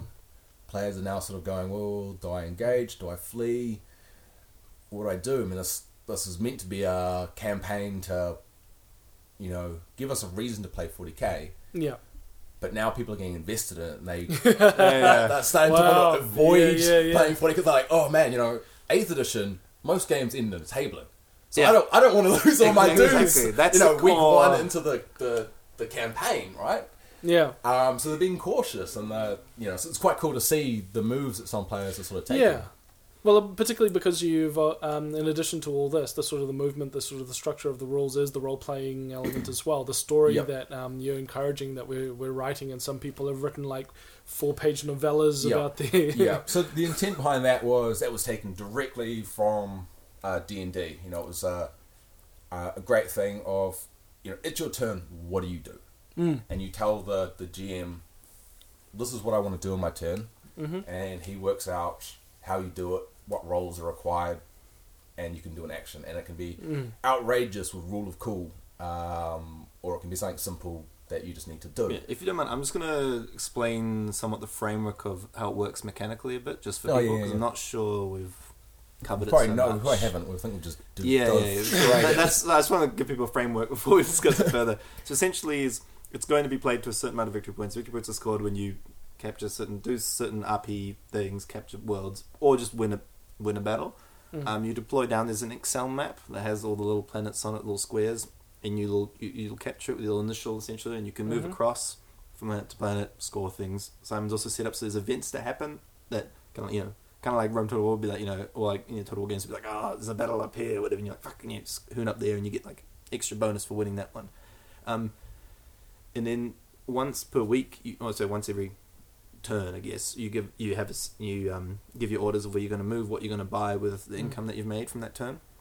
But you also give an RP action, which is like you write some fluff and you request something from the GM. You know, you're like, oh, I want to, you know, say, I don't know, for, for an example, I guess you're chaos, whatever, and you're like, oh, I want to, you know, summon some demons on like Far World or something. I want to like corrupt the population here to maybe get some free troops or something. I don't know, whatever. Yeah. It could be anything Mm. and then you, you fluff it up, and then Simon will give you like kind of like a fluff wise response, which has nothing to do with balance, or whatever, but it's just like a narrative thing.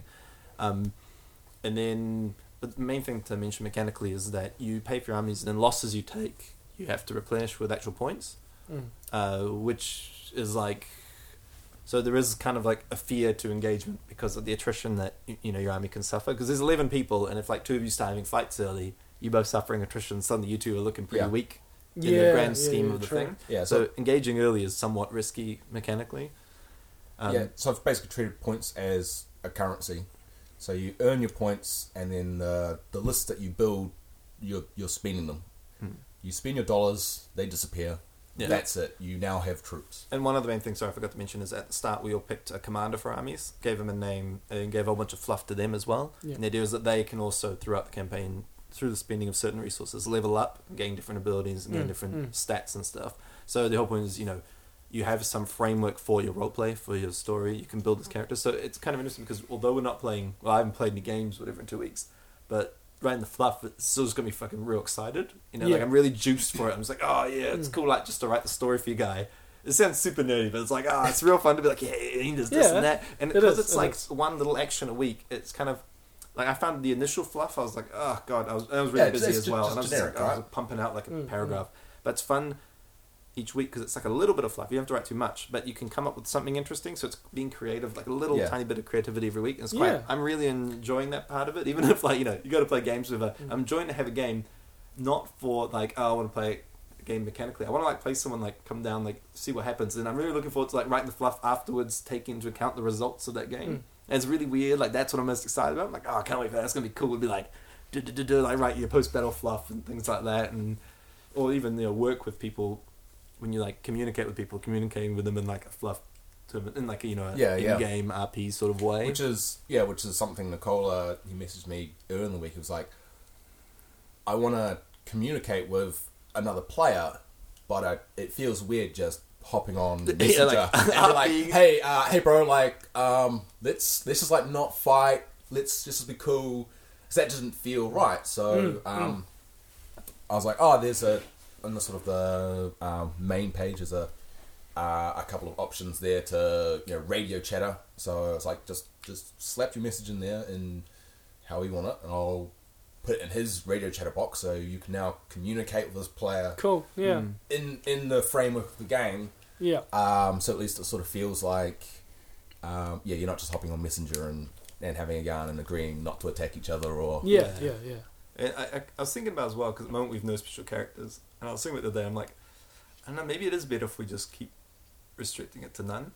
yeah, because I, I like the fact that you build like you're building the story of this one character you have, and Mm. it's kind of like, mm, you know, when you're using a name character in the army, especially normally it'd be fine because like yeah, you're taking his rules, and I was Yeah. like, yeah, it's fine because you can just sub in that main character, the special character, and we just you know use his rules, but. Because we're doing such a narrative, story focused thing, if you sub in a, if you put in a special character into your army, it's like, well, we got to kind of, you know, narrate it a bit, and then all of a sudden Yeah. it's like, hold on, well, why did like the chapter master whatever show up to this like backwater shitty sector and like you're like uh you gotta Well, like that's the it in. cr- that's the creative like element of it, though, True. isn't it? Like um, I I, think it. it would be pretty cool. Like uh, Yeah, I guess at a certain there's point, reasons for it. when the battles are a certain size, it makes sense, doesn't it? Because they escalate. Yeah. Yeah, once, once war. it's escalated to that point, but you know, um, as sort of Ben asks, he's like, "Oh, can we have special characters?" It's like, well, if he shows up, he's going to outrank your your hero that you've you've chosen, and that Hmm. from a narrative perspective, you're like, well, why is your hero that you're trying to build up and level and and turn into this this to to make Yeah. a name for himself? Hmm. All of a sudden, or actually, you've got Guilliman here. Um, well, he's he's the top dog now, right? Well, why even why if- wouldn't he be? Even though I rank them rank wise, it's still they still rank them in terms of like character and still like charisma or story because technically they have all this background lore to them, and your Mm. guys like just starting out, and so Yeah, it is yeah. Yeah. even if you go technically outranks them, it's still a bit like this is a bit weird.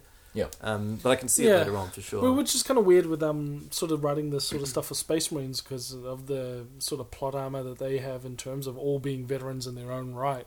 Yeah. Kind of like we're writing a story of them, especially because I'm playing yeah Deathwing Terminators who are all meant to be veterans in their own as well. It's kind of like okay, they have a history and all this sort of stuff, and that to try and interject them into the story at this point too. Anyway, Mm. so I, I think there's there's ways of working with the story. And, Yeah, that's probably true. Like my guys, my lord's like a, a watchmaster, technically like hardcore old as Yeah, old yeah, scarred yeah, veteran yeah. dudes. Like they're not fresh at all. So it's like, well, I guess yeah, mm, mm. yeah, technically I suppose, but yeah, it is. But, but I. I, I, I like I like the the idea of limiting the special characters by yeah allowing us to just create our own lore anyway, um, sort of creating this world within the grander scheme of it, things because I mean the Master Masticorian I don't know. I, I don't even know how I. I think I looked over at some books on my Yeah. on my Oh, yeah? shelf and just kind of mushed some words. One words. thing I wish is I wish you gave a little more life to the actual sector. I got to admit, well, I mean, there's a. I say, a, It- it, it really narrative. ballooned. It really ballooned out Yeah. above what I anticipated it being. yeah. Yeah. Um, And and then what's more, I'm kind of fine with like letting us sort of decide that because Yeah, like true, I, I, I'm, I'm thinking like about a slight history of it or something. You know, like some. Yeah, Yeah, I I- thought there was. I read the like I read the back. I was like, Sure. oh yeah, the, the, the slight, the slight hist- I mean, the, yeah, I only kind of describe why. yeah. I mean, that that's uh, pretty to the point as well and generic. It's Mm. there's a big battle going over next door, so all the troops have disappeared. Mm. So there's no troops here.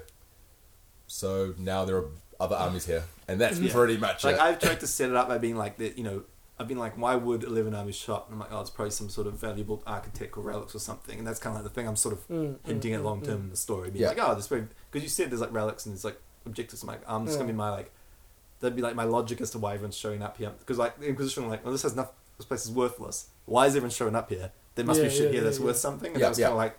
Because that was my logic. I'm like, why would they all be fighting there? There must be something worth fighting over. so I was like, I would imagine My- in game the characters would think that. And for my own sort of process, it's also because. I'm a Dark Angel's force essentially, and Pete's a Dark Angel force as well. So we've Hmm. got two players who can't communicate with one another, essentially from the same force. so I'm trying to consider what he's kind of going through, but then still allowing us to sort of separate and do our own independent things Yeah. as well, and we're allowing space for conflict to happen if we so happen to clash as well.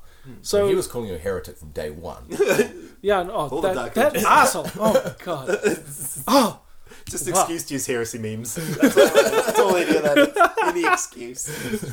But um, I like the that we're talking about this is trying to figure out the sort of the story as we're going along. Like I think is testament to, I guess, how engaging it is to have something that does require so much thought outside of the game itself. Yeah. We haven't even played a game. No, yet. I'm, I'm, I'm fucking juiced about. it. I haven't even played a game. It's not like Yeah. I'm looking forward to a game. I just really like the whole activity. There Yeah. was there was going to be a game this week, Yeah.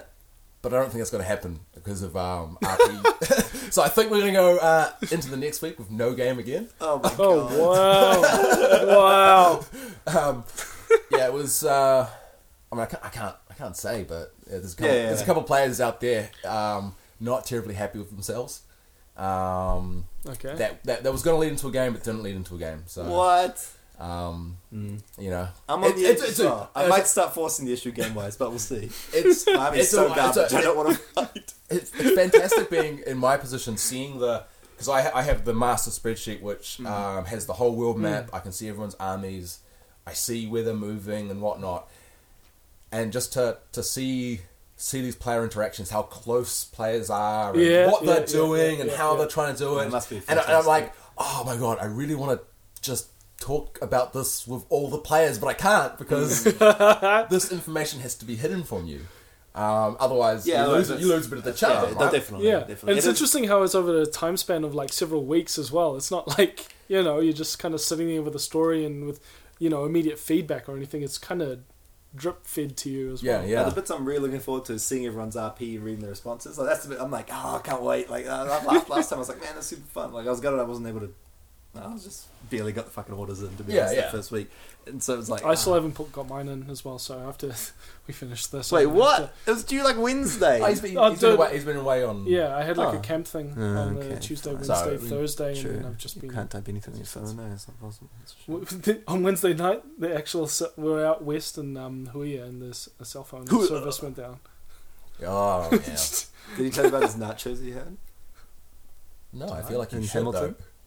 Didn't you have Oh. some fucking rat shit nachos? Yeah, I had some nachos? fucking terrible nachos. Yeah, if you live in Hamilton, if, if, if a person listening to this made this vegetarian nachos, fucking sort it out. It was just like a cannon of like four bean salad mixed with some chopped tomatoes Oh, and the some worst. cheese on top, and that was it. And that fucking plate cost like fourteen bucks or something like Mate, that. we went um, last night to get Mexican with like Sam and um, Rob and stuff. Oh, again, oh, this Rob's got another nickname. We went there, sat down. She said, "Hey, takeaway guy." And we're like, classic Rob. And then she we were ordering. She's like, "Oh, you sure, Oh, mate. she's like, you sure you don't want that takeaway?" And he's like, "No." And I'm like, "We'd want him to get a takeaway." And she, she, she looked at me, took two seconds, and then was like, "Oh, that's me," and then laughed. And I was like, "Man, that was amazing." the fact it took two seconds to get it, it's just like I was like, "Bam." But yeah, Sam got some vegan chips. He's like, "Can I get uh, nachos with no meat, no sour cream, no cheese?" The guy's like, uh, "Can I get some more beans on it or something?" And the guy just laughed, brought him back, and his looked pretty dire as well. Just like chips, like a little bit of sprinkled beans, and like the guac. I'm like, man, that was You shouldn't have got the Salsa. meat lovers nacho and uh, asked for no meat. I mean, that's Yeah. that's his fault. those nachos. Oh, are yeah. legit though. in that place. Speaking of um, Rob as well, like Craig David was playing on the radio over here too. So I don't know why I brought that up. Holy shit! That's, that's, that's an old one right there. that you could have talked away from the mic. Shit.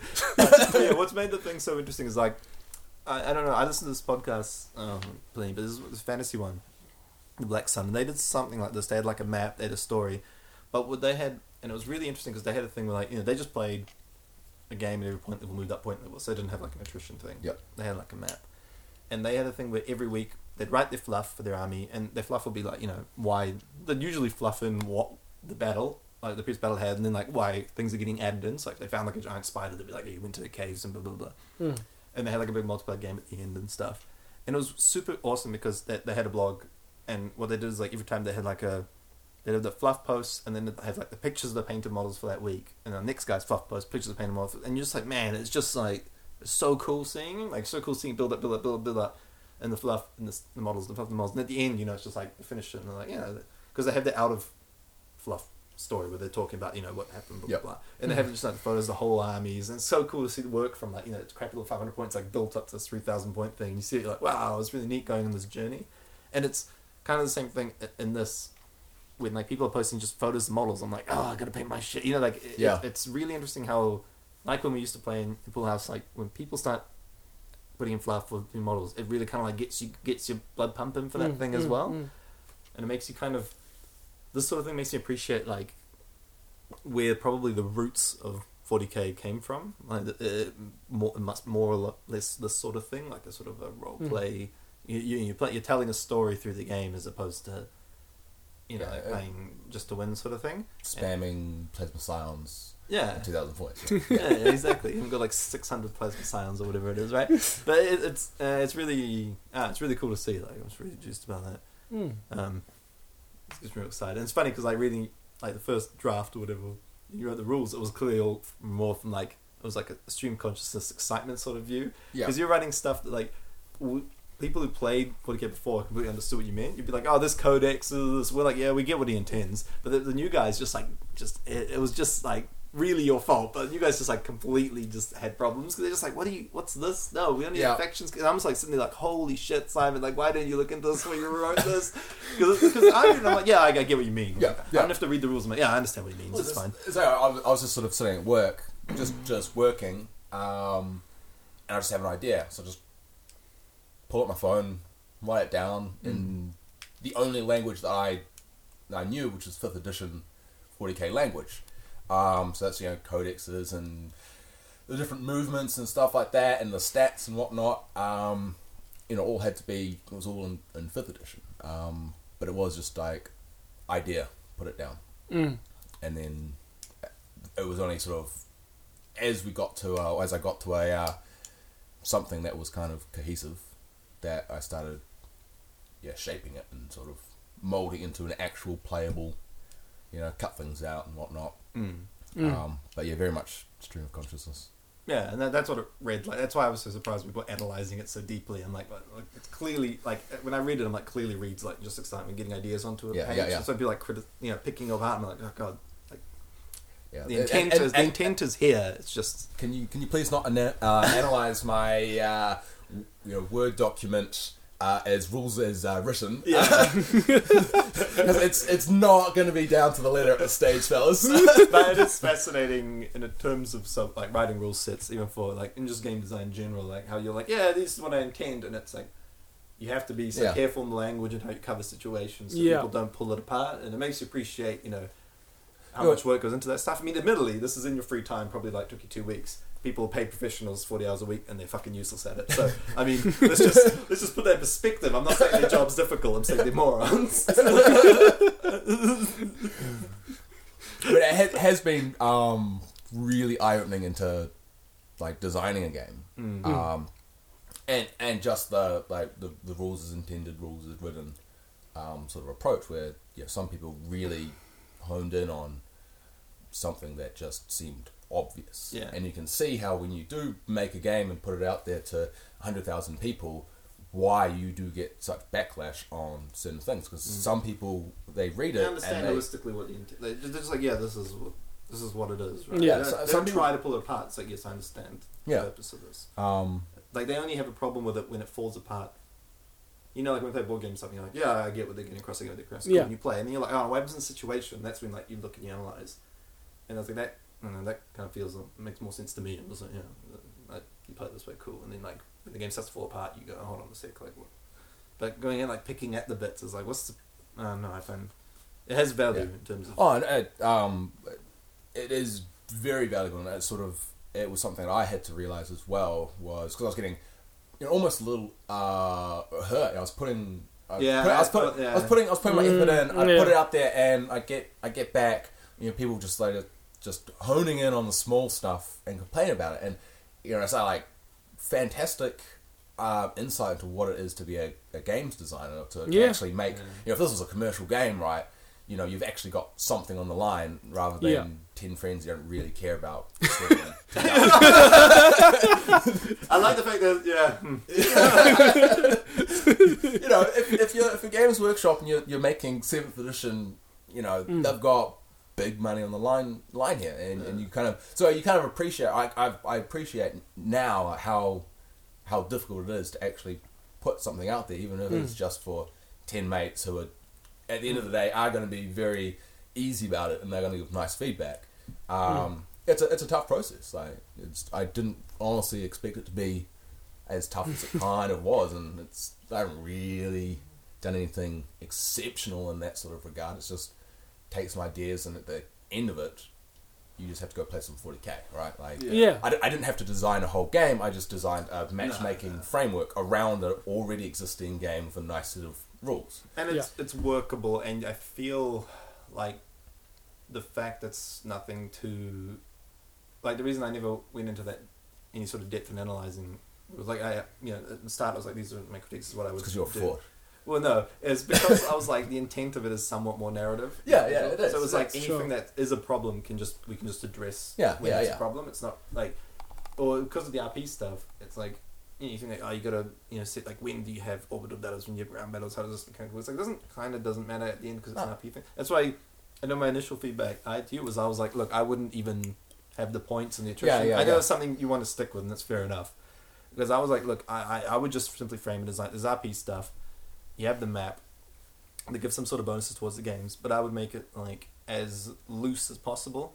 You know, just be like, oh, you know, you meet and then the, the purpose of the map is just so people meet up. You know, they, they have a reason to play a game, and then they Yeah. can just have a game at any point level they want, depending on what models they Yeah, are yeah, yeah, yeah. Mm. because that's a bit more kind of freedom for them to play.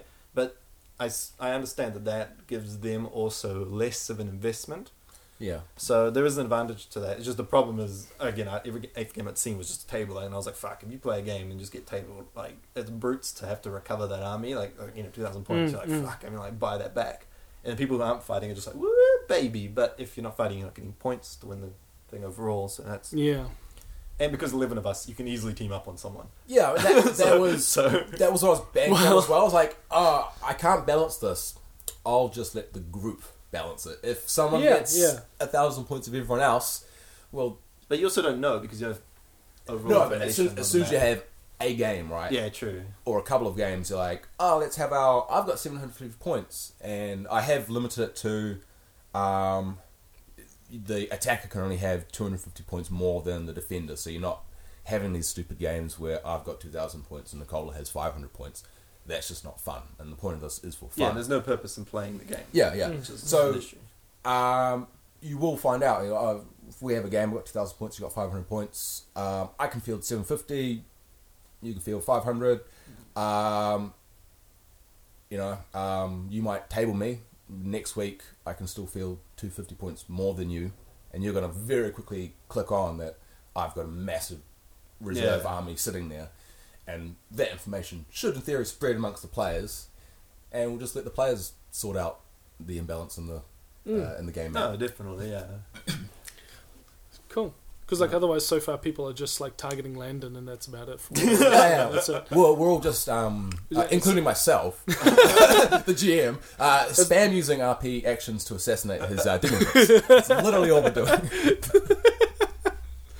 Excellent, excellent. That's my only hope. I, I did the math, mommy can't kill one. I was like, if I start next to him 700 points, I'll just not have a game. I'll just be like, yeah, you win. And just like, I just be like, literally just be like, auto resolve, you win. That's fine. I'd rather not have to waste my time. Well, you're Xenos hunters, not demon hunters. Yeah, so- exactly. Uh, so that's how It's it works. thematic. It's Yeah. I'm just gonna tailor my list to like three players. That's all I need. So but no, it is bad because like I mean, it's almost worse than like playing competitive. Because competitive, you're like, oh, I gotta buy in terms of purchasing models. Because I'm like, oh, I gotta buy like you know five storm animals or whatever. But you know, you got that, you're done. But this is just a nightmare for me. For someone like me who just is an animal, all right, and just buys shit. Because I'm Mm. like, oh, I gotta do this stuff. That's me done now. I got one plane. And I'm like, ah, because Imperium's I got like Inquisition stuff. So I'm like, I could buy like a knight. That'd be pretty cool. I could buy like you know some that's- that's- doors and forge. That's pretty cool. And I, that's I Games know- Workshop's fault, not Oh, mine. I know it'll never end, but because I'm not limiting my choice to things that are strong, I don't know. Oh, limit yeah, yeah, I'm not yeah, like yeah. this shit. I won't get that. This shit. I won't get that. I'll just buy these things that are good. I have my list down. I'm done. It's like oh, well, it doesn't matter because we're just playing for fun. So I'll just buy Because this. you've actually ordered a Leviathan Dreadnought. eh? Yeah, yeah. Oh, cool. They're super rad. I mean, they're such cool models. It's like, but that's the thing. Any excuse, right? That's all I needed. Like, oh, I'll get one. It's now it's like why the, you know what? God damn it! It can kill a fucking demon princess. That thing just blows one off the table. So there you go. I'm good on So that. you front. got three more uh, on the way, do you? Yeah, I was considering it. like two more. Just having like a triad of them.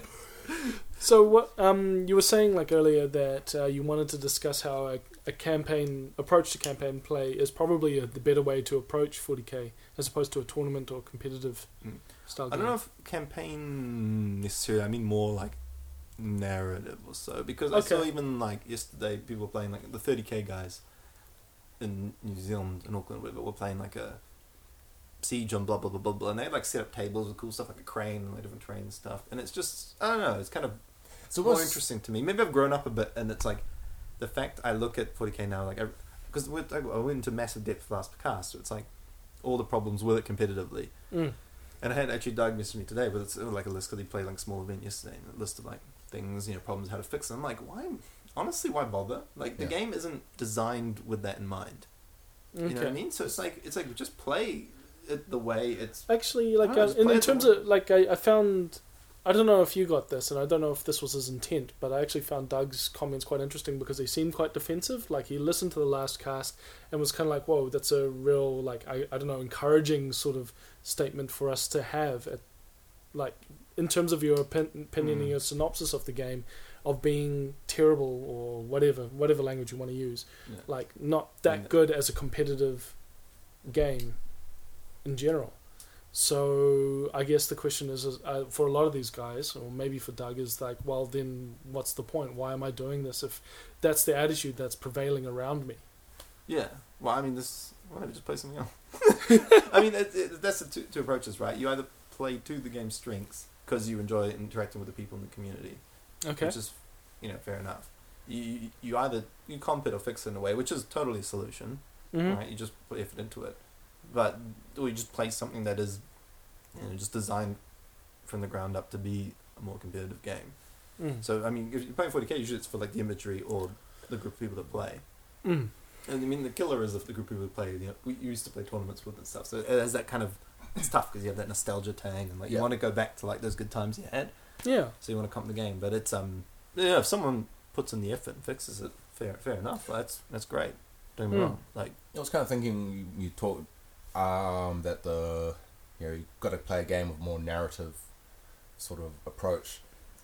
We could almost take a page out of the Flames of War um, guys who they their arms now are, Yeah. are historically based, and when you're talking about the 30k, you know, being I can imagine 30k armies being a bit more thematic and true to what yeah, story 30k armies are yeah. like, yeah. rather than just being lol six five storm ravens. Well, you that's the sort of um, discussion that was around 40k, be, uh, 30k being more balanced because Yeah. it is all Space Marines. So Yeah. you start there as the base core unit. Is Mm. just like you restrict the options that are available, and then it becomes more balanced as a result. Like, Yeah, but I mean, from hearing from um, some friends that were playing uh, Flames of War when we were playing uh, fifth edition 40k, mm, was there was a a general group consensus if you were to take a non-historical army, which is probably a, a tad on the extreme, sort of to to you know knock someone's army for not being 100% historical, but you know that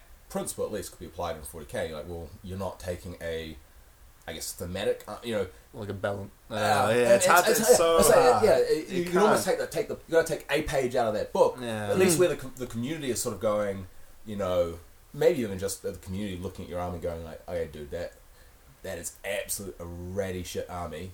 Why are you bringing that to this tournament? Yeah, but that's also like it's so tough because it's not the, the person's not at fault. That's the thing to stress, ah, right? true, true. The, the, the rules are at fault.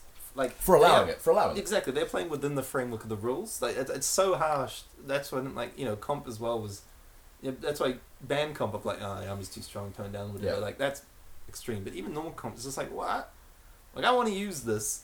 Like I remember back in the day when we had actual comp, and it was like I was just using my list, and sometimes I got like a five for comp, sometimes I got a two, Yeah. and I'm just like, what the fuck is going on? Comp was never the the solution. You, Mm. need, you need to find a like a hard fix. Uh, it needs to Yeah. be in the rules. You need to be able to say, I can tick this box or we can cross this line out, Mm. you know, limit detachments, limit something. Comp was never the answer because it was subjective. so are we just accepting like that these changes come from the company itself, or like are you actually saying that you you don't you feel uneasy with I guess the c- community regulating? No, I'm happy with that. I just, Okay. I'm just more like I just kind of I don't know if I have the want to do it. Yeah, sure. Yeah, Because I have the approach of like I'd rather just play a game that's better suited for it, or just I'd rather do like the approach you have where I'd rather just take an army I enjoy, I put some Yeah. effort into, hang out with people, Mm. and not give a fuck. Because for me, there's like 40k itself as a game doesn't encourage you to want to compete. That's kind of what I got from the weekend. I was like, oh, right. like Okay. I, I, like, I really enjoy playing the games. I enjoy hanging out with everyone, but I'm like, I don't feel that there's no drive for, for me to compete in this game. I'm just like, oh, I was sort of- even if I took something super cheesy and won, I'd be like, uh, the achievement would be like, eh, you know what I mean? Like, what's Mm, because not alright. even, I don't know, not even trying at that level. So it's like, what's the point? You know, when you play Warmachine, like you know at least a good chunk of ten people, so like are really trying. Yeah. and they they got a good chance of winning. So when you win, Hmm. you're like, fuck yeah, I won. Like, and actually beat these people. It was legit. Like you got something. But. I mean, is that something that's just endemic to New Zealand then? Because uh, well, I can't remember who. I think it was Marty was actually saying how there was some guy in some uh, 40k board like saying that from an American perspective, if you're not going to play competitive, then you have no sort of like get out of here sort of thing. Almost, it's like it has to be tournaments and competitive yeah, that's 'cause discussion seems- or whatever. But that's good. Like in that sort of scene, like And for instance, that's- I would play. competitive. I'd be like, This is Yeah. great. 'cause And that's why they have no I'd Storm buy it. Ravens. Yeah, so, exactly. But it makes sense. Like that's the uh, like the sorry the environment that's bred in that sense. Hmm. Also, our scenes are so small, right? So Yeah. over there, yeah, you, you can get hundred highly competitive guys into a Mm, hall. mm. here you, you get a tournament with 30, 40 people, and only 10 of them are highly competitive. The other 30, they want to go to a tournament, but Mm. they're not. So yeah, but like my standing was, I think we discussed in the group chat was like, but then who are you meant to cater for? Yeah. Mm. And in my mind, it makes sense to cater for like just everyone as opposed to you know like, yeah, you gotta find that that's a trick, right? It's hard to cater for everyone. Yeah, but you kind of have to in New Zealand. Yeah, yeah, We're a little yeah. too Yeah, small, that's the so thing, yeah. yeah. Because that's kind of the problem with the Warmachine scene. It started dying off because the um, well, there's multiple reasons, but the game is so like hard, like it's very fairly competitive. And Mm. if you're not playing it, if you're not thinking about the game, if you're not thinking about how to win and approaches, you just lose interest because you're like, I'm just gonna lose, and that is the int- that is the point of playing the game Yeah. is trying My- and winning. Yeah. My my opinion is you should probably cater to the to the casuals and let the competitive guys sort themselves out. the other, the other ones who are going to Mm. they'll take a rule set, they'll take limitations, restrictions, whatever special tweaks you're going to make, Hmm. and they will find the best solution, best, Best competitive exploits, solution sure, within yeah. that uh, restricted framework. Um, so it doesn't it doesn't matter to them what the game Mm. is like. They're still going to approach it with the, the competitive knowledge that they have Yeah. built up over the last five ten years of playing. Whereas the new guys coming into the game, uh, or the kids or the casual players, it's more likely the tournament's going to be ruined by coming into a, a, a tournament. Shark Tank. Yeah, coming into Yeah. a Shark Tank with these guys that have all the knowledge and experience and unlimited potential of a open Hmm. open book, right? Yeah, yeah. Um, so yeah, I say cater for the cater for the casual, let the competitive guys sort themselves out because they can do it. Mm, mm, Yeah, that's probably the correct approach. Mm. Like um, on a somewhat of a tangent, I was also thinking about the Australian Team Championships and how Hayden is gathering a team for that as well. Hmm. So there's a, a dedicated sort of um, drive for New Zealand players who are competitive there. At least eight of them, or seven others, including Hayden. There's only only six spots left now. I'll tell Are you. they now? Yeah, Yeah, okay, yeah, all right. I can. This is, Okay, uh, you got the inside uh, knowledge uh, and so on? Inside knowledge. Uh, there's Okay. only six spots left now. Uh, So, so there's one other person who said yes to Hayden's proposal. Excellent. yeah, yeah, yeah. assuming, assuming the team's paying for me to go over there. Uh, Oh, oh, oh my goodness! All right, fair enough. They can bankroll you over there and fucking lose games for your lobbers. We'll probably like ask you to read the rules at least. Surely. I'd, if I was ready, if I was captaining, I'd be like, until you buy 120 more boys, you're not kidding. every week, spot. I would- I spot would- quiz me on that rules. I would legit probably, if you bought the 180 boys, I would legit probably just pay for the flights. I'd be like, I'll, I'll front the 400 bucks if you, if you just buy all the boys. Since I'm paying 400 bucks to get a win every round, I'd be like, I'm happy with that result. back in the day when I captained the ATC team, I was like, I was thinking back to now, like, I don't know, maybe not as competitive as it used to be, but back then I was like, I would have fucked, I would have done that easy. I would have been like, yep, you can guarantee me wins, fucking sure, I like, no problem. I was Mm, brutal back mm, then, mm. that list and like, how, all that stuff. I wanted to win. hard. Yeah. Well, it seems like um, you know, the New Zealanders are, are keen to have a showing over there in Australia, and Mm. like Hayden was saying that uh, even in the intervening years, I guess the last couple of years, that the, the New Zealand team has still been going over, and they've still been no. winning as well. They haven't no, been. No. Okay. No New Zealand. They we had like they had one. They ran tournament the year after we stopped going. Right. We didn't okay. go. One of the teams just crushed everyone. I'm not even sure if it's been run since then. I, I think it might still be, but we've New Oh, so the ATC itself wasn't running, I don't know, but New Zealand definitely hundred percent hasn't gone since last time. Since which was like what 2016, 2015? Ages, no, longer than that. Shit. It's like Okay. 13 or something. It's ages ago. Mm. Yeah, definitely, definitely not. Hundred percent no. Yeah, it's just it's how it is. But it'd be cool Mm. if they get a team. Um, yeah, like I said, I'm waiting to see how the competitive game sorts out. Like if it gets a bit more sorted out, it's actually something I want to engage in. I'll be like, yeah, I'll go. But at this stage, I'm like, yeah, I'm alright. I don't want to go there and like either table or get tabled every round. I'd be like, whoo, what a what a trip. You know what I mean? Like, sweet. Because at, at that point, like, well, what's even the purpose of playing the games? You may as well just do the matchups and then be like, yeah, did you get five good matchups? Cool. So that's like, you guys won the round because every game's a fucking 20 0, right? Just do it in group chat. Mm. No, you don't, don't even have to go over there. Just do it in group chat. chat. But yeah, I'm back to like is more of a topic of a campaign. So yeah, I'm hope hopefully we'll keep we'll get you on every so often to kind of like keep upgoings with the campaign. What's happening narrative wise? on this uh, podcast. Yeah, well, you know, That's right. I need someone else. In. we started out strong with Murray. I don't know. Yeah. like that's if we can true. ever like top that again. Yeah, it's, it's a shame. Uh, we started with Murray, who's so charismatic, and the topic was Blood Bowl, which is just an inherently enjoyable fun Oh, yeah, thing. yeah. And it's That, like, that is not my experience with the game. oh really? Yeah, the computer game. one. Yeah. yeah. Nah. Wow. That was such a great game. I, I just fucking love that game. tell you what, I could not complete a single pass in that game. Bullshit.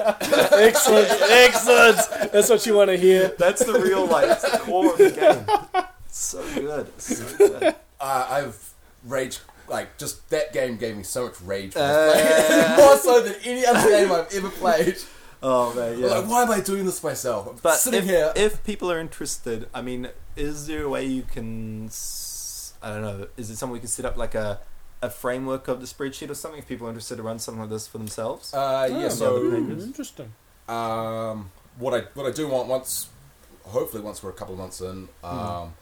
have a fair idea of any of the oh, once you fix up the rules. yeah, once once, Yeah. once it's fixed, um, and basically hopefully by the end of this, once we've run our campaign, Hmm. the the spreadsheet should be I don't know, just chuck it out there, Mm. you know, because it will have basically beta tested the whole whole game. Because I'm really interested to hear, because I know campaigns always peter out to nothing. Yeah, They never yeah. finish. And so it's one thing, I'm really interested to see how this goes, because you might have to adjust what the total victory points to win the thing, because, you know, you just don't want it to just go forever. Yeah, yeah. Um, but um, you've made it, though, that you just, winning a game wins you points and nothing loses you points, eh? Yeah. Yeah, that's a So correct the, way the do it. only So way you, you eventually get... lose points is by spending them. So Yeah, I've allowed allowed people to use their victory points um, as a currency as well if they choose. So that, that's an option for players, but you don't lose them; you just gain Cool. them. So, So what? I, yeah, and so and I keep asking about it, but I maybe by the time I edit this and release it, hopefully like set up a blog or something. Because like, Yeah, I, yeah. I gotta like stress that was really cool as someone not involved in it. Like, in that thing that Fancy Guys did is actually just seeing the progress every week. Like, even if it's just oh, we just post like each of us has access. We just go on. We post like our fluff. Or you post. We post like our RP.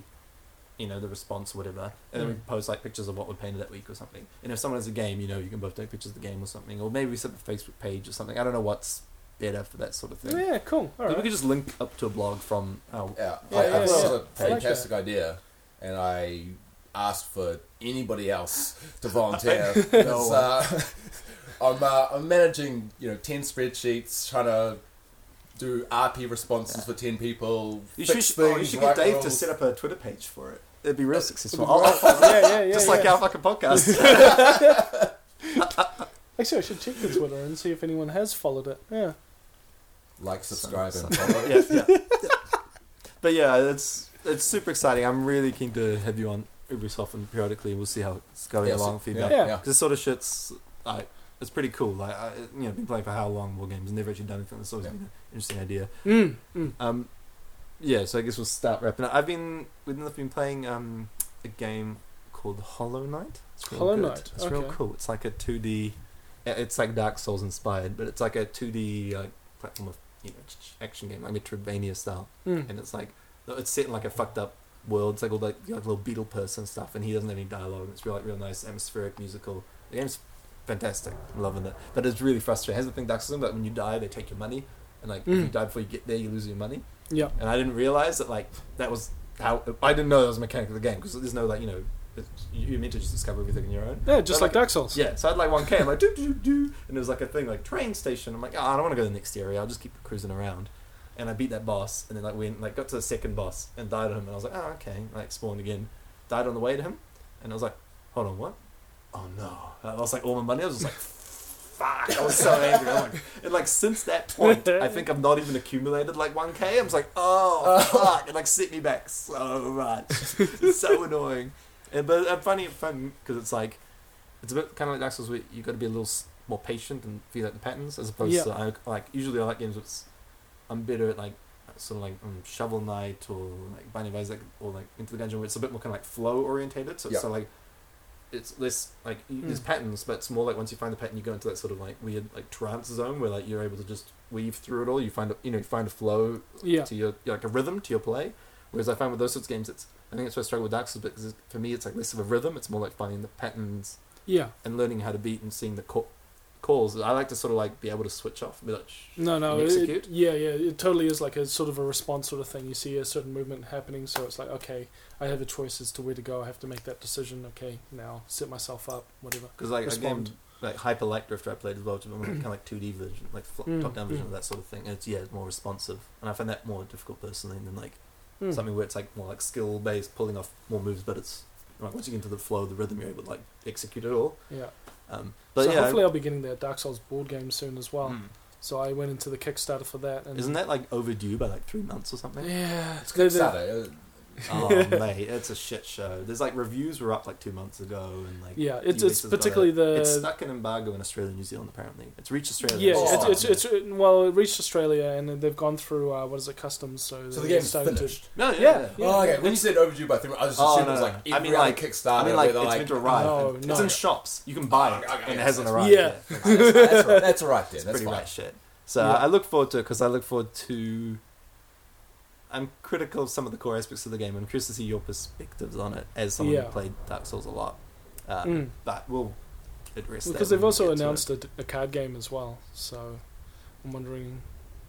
I'm curious about that.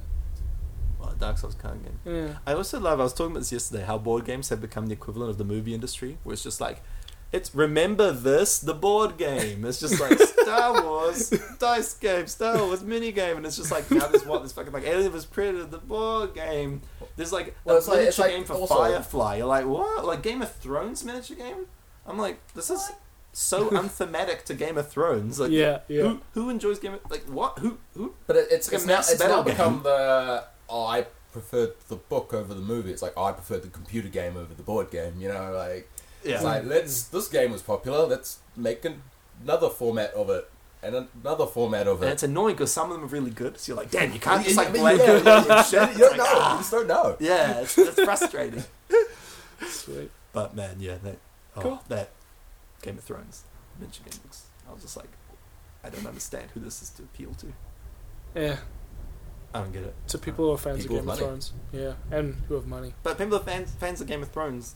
The reason you're a fan of Game of Thrones is because of all the intrigue in the characters. Because they're like, I want to see Tyrion on the battle. Like, you can put Tyrion and Varys like, in, like on the battlefield to give buffs to your units and stuff. You're like, what the fuck is even? they they were there last True. week. Of the three battles that were in the entire Booker series up to this point. like, I understand you. Oh, whatever. I'm not going to get into it. Excellent. um, but yeah, I guess thanks. Uh, thanks for coming on, Simon. Yeah, thanks, Cheers Simon. That. Thanks But for having uh, we got we got one more thing. We got give me give me give me a beat, Simon. What? Give me a beat. I didn't know this was a thing. Do it. What? Just give me a beat. A beat, any beat. That's right. You ready? Here it comes. Double D's. Pick of the week. Hit it now. What song is it this week, Double D? What do we got? We're going to have ourselves a song by Huey Lewis and the News. We are Back in time. back in time. Oh well, I hope you all enjoy it. Thank you very much. That was a lot high pace. I was actually going to do a rhyme. I was gonna do was going to do a rhyme if you just give me like a. And I was to rhyme like Double D. He likes to see music. That's actually you listen to music, you don't see it.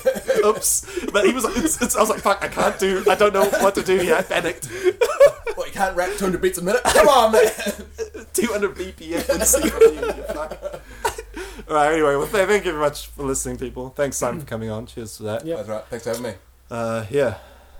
I might listen to this one.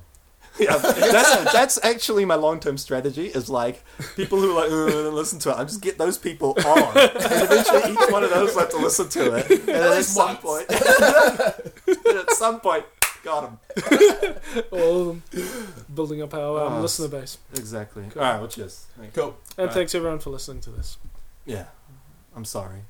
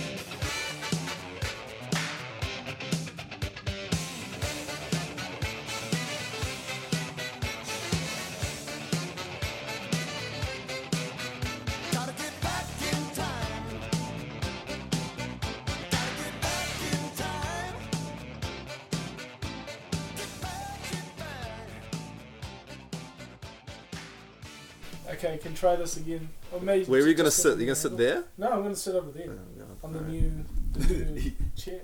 He was lucky enough to find the sign of that Uh, you, you were gonna say, I love how you. Wait, is this recording? Yeah. It is. I, I love how like um I love you, I I looked at your chair you have there and I was using new. I looked at the chair was like well, that chair's not new so I looked away like trying to see what else was new. Did you find on the road? yes, just before. Oh my god! He was, he was meant to hide it uh, before you arrived. So you walked in and it was only sitting with two people.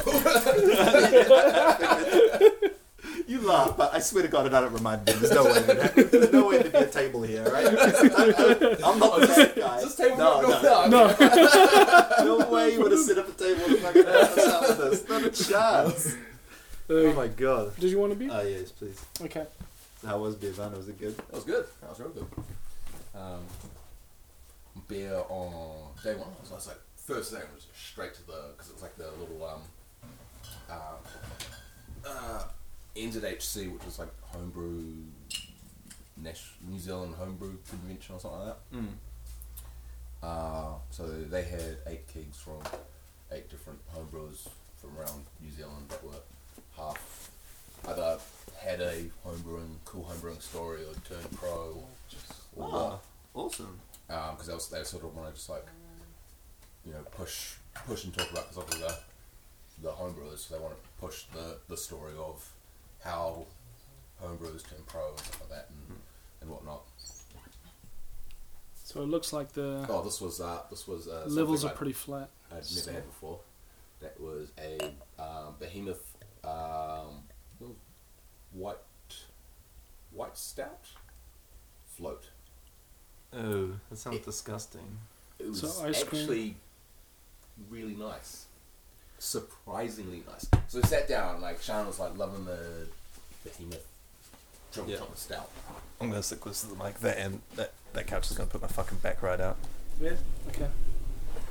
Um, um, but yeah, so these two guys sitting at the table next to me, I like looked Yeah. over and they were both like cracking into this like Floaty. vanilla ice cream beer floating. I was Oh, like, that's, mate, that sounds obvious. mate, Well, like, not obvious, how, awful. I, how is that? And they're like, you know what? It's actually pretty good. So I was like, oh, I'll give it a whirl. Mm. Like, tried it, and I was like, this actually works really surprisingly well. This is not something I was expecting to taste good at all. But it actually did taste pretty legit. So, um, with a couple of uh, chocolate coated coffee beans in there as well for good measure.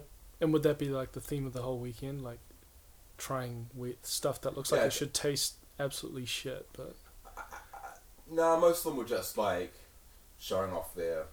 Because what? Yeah, because what was the other one you were showing yesterday? was- That that, was essentially the same conversation of you Yeah, going, yeah, "Eh, "This is actually awesome." Oh, a yeah, raspberry slushy float. Uh, yeah, it was, it was just a, um, a double IPA that they did, put through a uh, cold distilling it, Mm. which um, ups the alcohol, and then they put it into like a slushy machine. Yeah. And they, they were just literally just pouring out of this, you know, dairy quality slushy machine. And I was just like, I told the guy straight up when I when I got, I was like, I, I think this is gonna be disgusting. like, I told him, like, like honestly, I'm you- disgusted by the concept of this. I'm disgusted by you. I'm disgusted by the look of this. It was because I saw someone walking around you with one, stand and I, was, I looked at it. I was like, "Oh man, that looks horrid. Like, who Yeah. would buy that?" Ended up buying it, and I was like, ah. "It was also actually like for a hyper gimmick beer, they did pull it off." What's the point of having beers like that though? Like same with that vanilla malt beer we had. That was like delicious. I was like, you know, at this at this point though, shouldn't I just get like a vanilla shake? Like, Yeah, if I'm- yeah. that's the flavor well, I'm wanting. these these breweries, so most most of the breweries just doing they're just showing off their standard Mm. stuff, but then Maybe like push us closer to no, Simon. move it like this because the way you have That? we have it angled isn't efficient in terms of. we should just Right? This way makes a lot more We sense just because that way get in like this close, so we be should like have real been amazing. real close. Yeah, infinitely close. Dave's, Dave's laughing at the idea of talking into the mic. That's how that's. It's like, oh, it'd be ridiculous if people hear me on the fucking thing. Never know. It might be Precisely. the, the key to getting a few more listeners. Uh, Hearing Dave. There's nothing. No. That's not that. No? People said Really? they wanted more Dave. Did they? Yeah, and then viewership's been, I mean, listeners been right down since he talked in that one episode. Oh shit. Okay. Right. I have no idea if that's true. Did you But, have any, that, So the the to get into my story, I got distracted by the photos. There was my beer. Hmm. Yeah. So I was like waiting there, trying to get like served by it, and it was quite cool we hearing like the two guys selling beer to like these two other groups, and they were like talking about the beer, but like, oh man, this is amazing. And I was like, oh. Oh, this is fantastic. It's just stroking my ego so much. I was kind of like, um, so that, that beer there, like, Oh, what a uh, fucking what's it like? He's like, oh man, it's really good. I'm like, oh, oh, thanks. what a what a fucking douche! What a douche! Did you go? Oh, thanks. No, I that's- it. it was that's like you're such a prick. That's literally the whole reason I went down to Wellington. You fucking. Mate, if I was him and you were like, "Oh, it's a look," I'm like, "Oh yeah, it's real good," and you're like, "Oh, thanks, man," I would have just instantly been like, "Yeah, fuck him." it's like nothing more. I'm like, what a dickhead! like, you're not even with the earnest approach of like, "Oh, um." I'm No, you just, you just just turned and walked off. not even like, oh, did you get that or that? And he'd be like, yeah. And it's like, oh, I made that. Uh, do you like it? You know, that would be a bit more earnest, a bit more like, ah. but I'm just like, oi, what do you think of it? It's good. It's good because I made it. What have you made of worth in your life?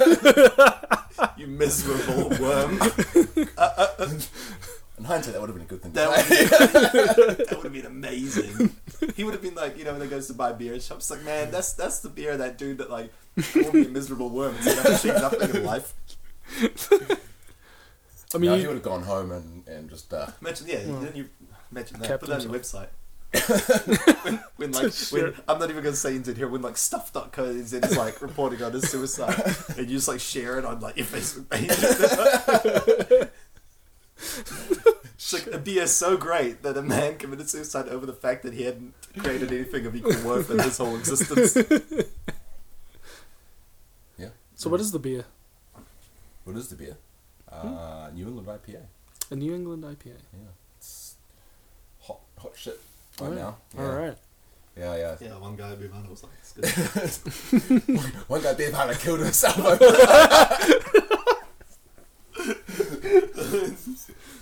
no, it's, it's a beer style. Like it's just a new style of IPA, which is uh, hop flavors rather than bitterness and whatnot. Um, it's pretty popular in the states, and New Zealand's just caught onto it. So, in like the last month alone, it's like five or six come out. They'll probably- Mm. It'll be flooded, flooding the market soon enough, probably. Yeah. And then we'll all hate it in like two months' time. Oh, yeah, like, naturally. oh, it's this again. And we'll be back to drinking Armageddon. Yeah. Mm. Nah, we want more of that fucking Kino, the one that was like made from seaweed. That thing was disgusting. Who the hell did you drink that? What's that um G whatever it's called. Gabs? Yeah, Gabs. Is that Kino one. And it was no, like was that wasn't the nasty Yeah. one, was it? no, it was that one was alright and then as I kept because you guys all had a taste, then I kept drinking it and after I was like, well, this is No, what was the one? What was the one mm. Louis got? That was. That was horrific. That was just disgusting. I don't know what that was. I can't remember anymore. it was fucking horrific, whatever it was. So we kept thinking like every single person around the table was like, "Nah, it can't be that bad." Ooh, yep, it's that bad. It was just aw- I don't know what it was. Just awful. Like I was shocked they made that and like And took then- it to that. Be like, yeah, this is good. Take it to the show. And I was I like, this is fucking horrific. Like, it wasn't even infected or anything. It was just a bad tasting, like really bad tasting. Yeah, beer. just really Yeah. bad. Yeah. could have Yeah. forgiven them if it was a uh, nice clean infection. Like in that situation, he should have been the one that commits suicide, right? The one who makes. The one who commits suicide, he should be the one that does it. The person who made the beer. Yes. Unlike in Simon's situation. Mm. Yeah, Naturally. exactly. All right. Um, Currently, Lifeline is still operating. Their funding hasn't been cut. If you feel like killing yourself, please Their funding's been contact cut. What? Yeah, they, they, What? They, they haven't been able Don't to we have, renew like- their. The su- teen suicide and like, or do do the teen what's it called? Do Youth Line cover that instead? Yeah, but Lifeline can cover some of that too. Mm. Um, yeah, Lifeline is uh, essentially competing for the funding amongst other places, and yeah, National decided that they wouldn't have the contract. So, yeah, I don't know exactly how the funding is is run. Someone is saying, someone was saying, How would you cut funding to like? Well, 'cause you need to. Um, you can't. you need to justify it. You need to kind of say, well, I'm saving so many people, and I don't Ah. know. Maybe there's something like that. You can't give big businesses tax cuts if you're wasting money on, you know, suicide prevention, right? Yeah, it's, oh, That's yeah, right. I guess so. Yeah. I keep forgetting to think of the, the the real the real you know the poor the poor little man in this, in this big business. Big business, totally. Poor bastards. Don't know how they wake up every day. Some struggles they're going through. The economy right now, it's not strong. My work's next to um, Youth. Is it Youth Line? I think it is Youth Line. Next to their HQ. There's heaps of people going Sounds around right, yeah. there. I'm like, oh, it's good that they're. Yeah, Doing they something. they they got a lot of volunteers and stuff. I've known quite a few people who've. Yeah, I mean, they don't hire as many people as, say, like, you know, the banks. So they're not doing that good of a job for our society. But, you know, yeah, they're keeping some people employed. it's- Not as many as, you know, Some. like Fonterra is. They're a lot more help to our society. yes. Hey, it's a farming country, all right, mate. yeah, but- make our milk. Oh, anyway, so what's how are we gonna format it? Um, what we'll do? What are you doing? I'm just moving it slightly. Oh, That's okay. it. I was really- I was like, what the fuck is the point? um, well, intro. I guess. Do you should we start? Okay, we'll start whatever with like Simon or your history, or whatever. In Okay. wargaming or nah? Yeah, we'll introduce Say you like- and I mean, you can do up. a pretty quick history. Yeah, you can just be like, Yeah. played Lord of the Rings. Whoa, whoa, whoa. Let's not forget Flames of War. Oh yeah, those are good times. Yeah. Unlike people who currently play of War. Shit. I don't know. I, I, don't- I that, was, that, that was just out of nowhere. I don't even play that game. I don't know anything about it. It was a good game. It was um the second war game I ever played. No, I never read the rule book for. Lord of the Rings being the first one, and 40k being the I third love, I one. love you numbering them. Being like, that was the first, second, and third war game I played. in the rules for. Like that's different to games you've played. or as we'll soon discuss, campaigns you're running. I mean, The people Flames say, War have codexes as well.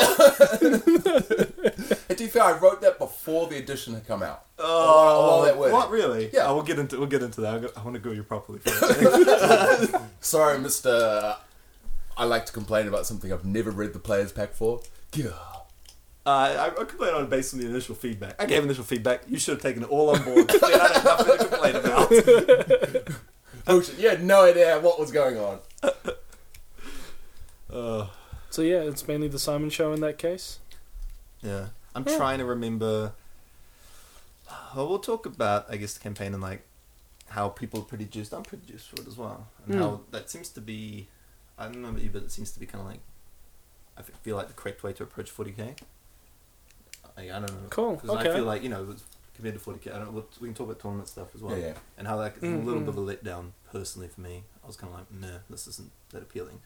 But I was just Mm. thinking about like sort of whatever they did. I'm going to play games soon. And I'm like excited about the fact that like you know my army's like a visualize, but oh, I'm going to do this and that. It's Yeah, kind of like, it's weird. And I'm kind of excited Well, for it. You know, 40k was always a very imagery-driven game, right? Mm.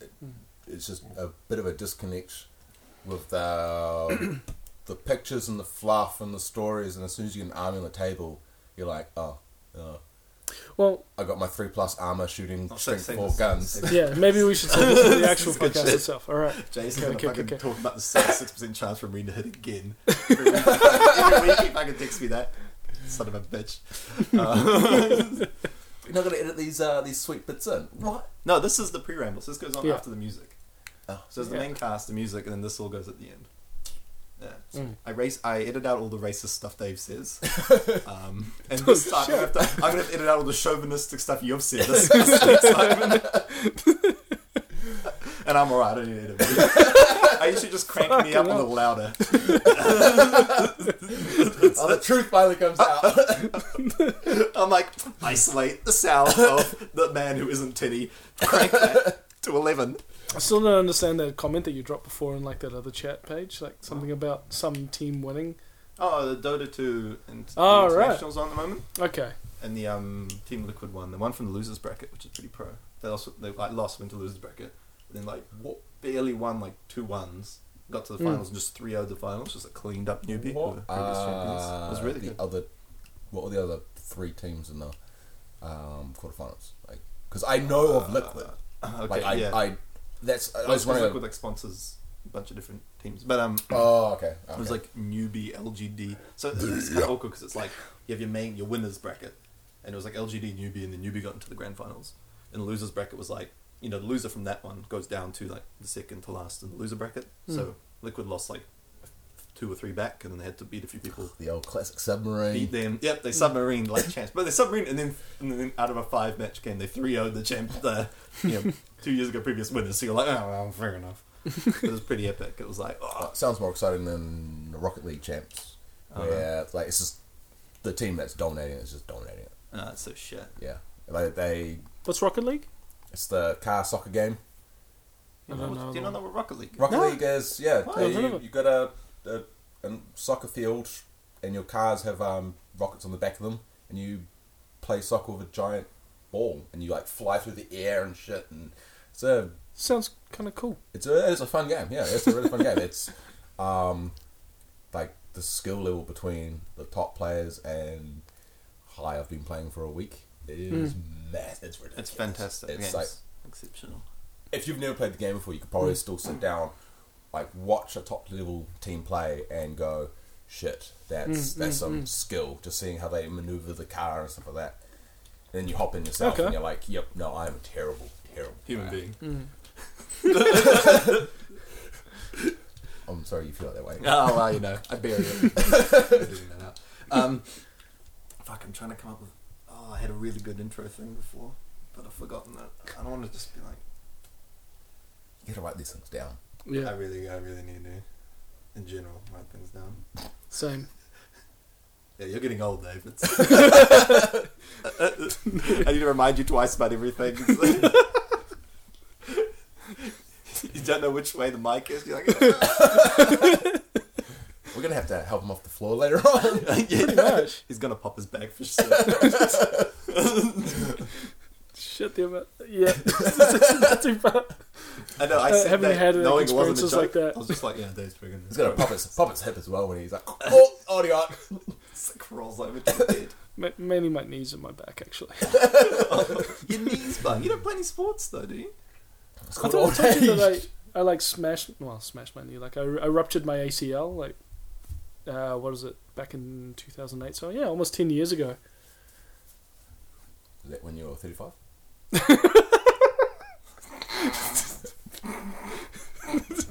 Eighty-seven.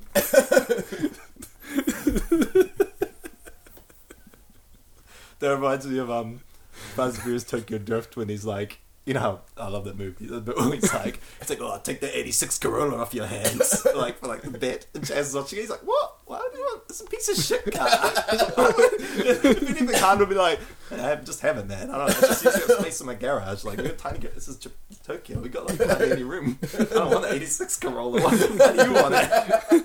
it's a piece of shit car. DK's like, yeah.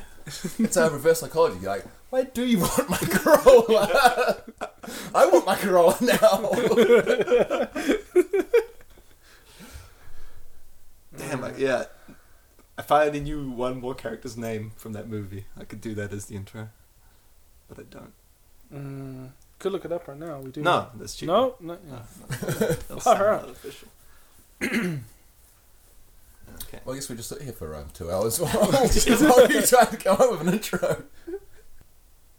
I can't think of any. I can't think of any. Xander? No.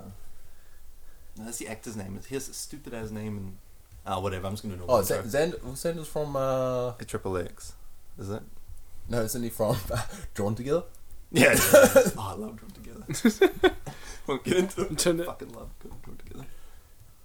There was someone else who was like, um, well, one of the Asian characters, the Japanese guys, Han, Han? D- Han DK So- the only two I know. I can't think Han of and any more. DK, and What's the black guy's name? I want you to be the black guy. Why isn't it just, I mean Dominic Toretto does show up. In the, why wasn't it just, uh, No. The Rock, um, Jason Statham, and Vin Diesel? None of them were in Tokyo Drift. Which is why that was such a bad film. And you know it. you're, a, you're a madman. You say that again, the only thing you'll be driving home is a wheelchair.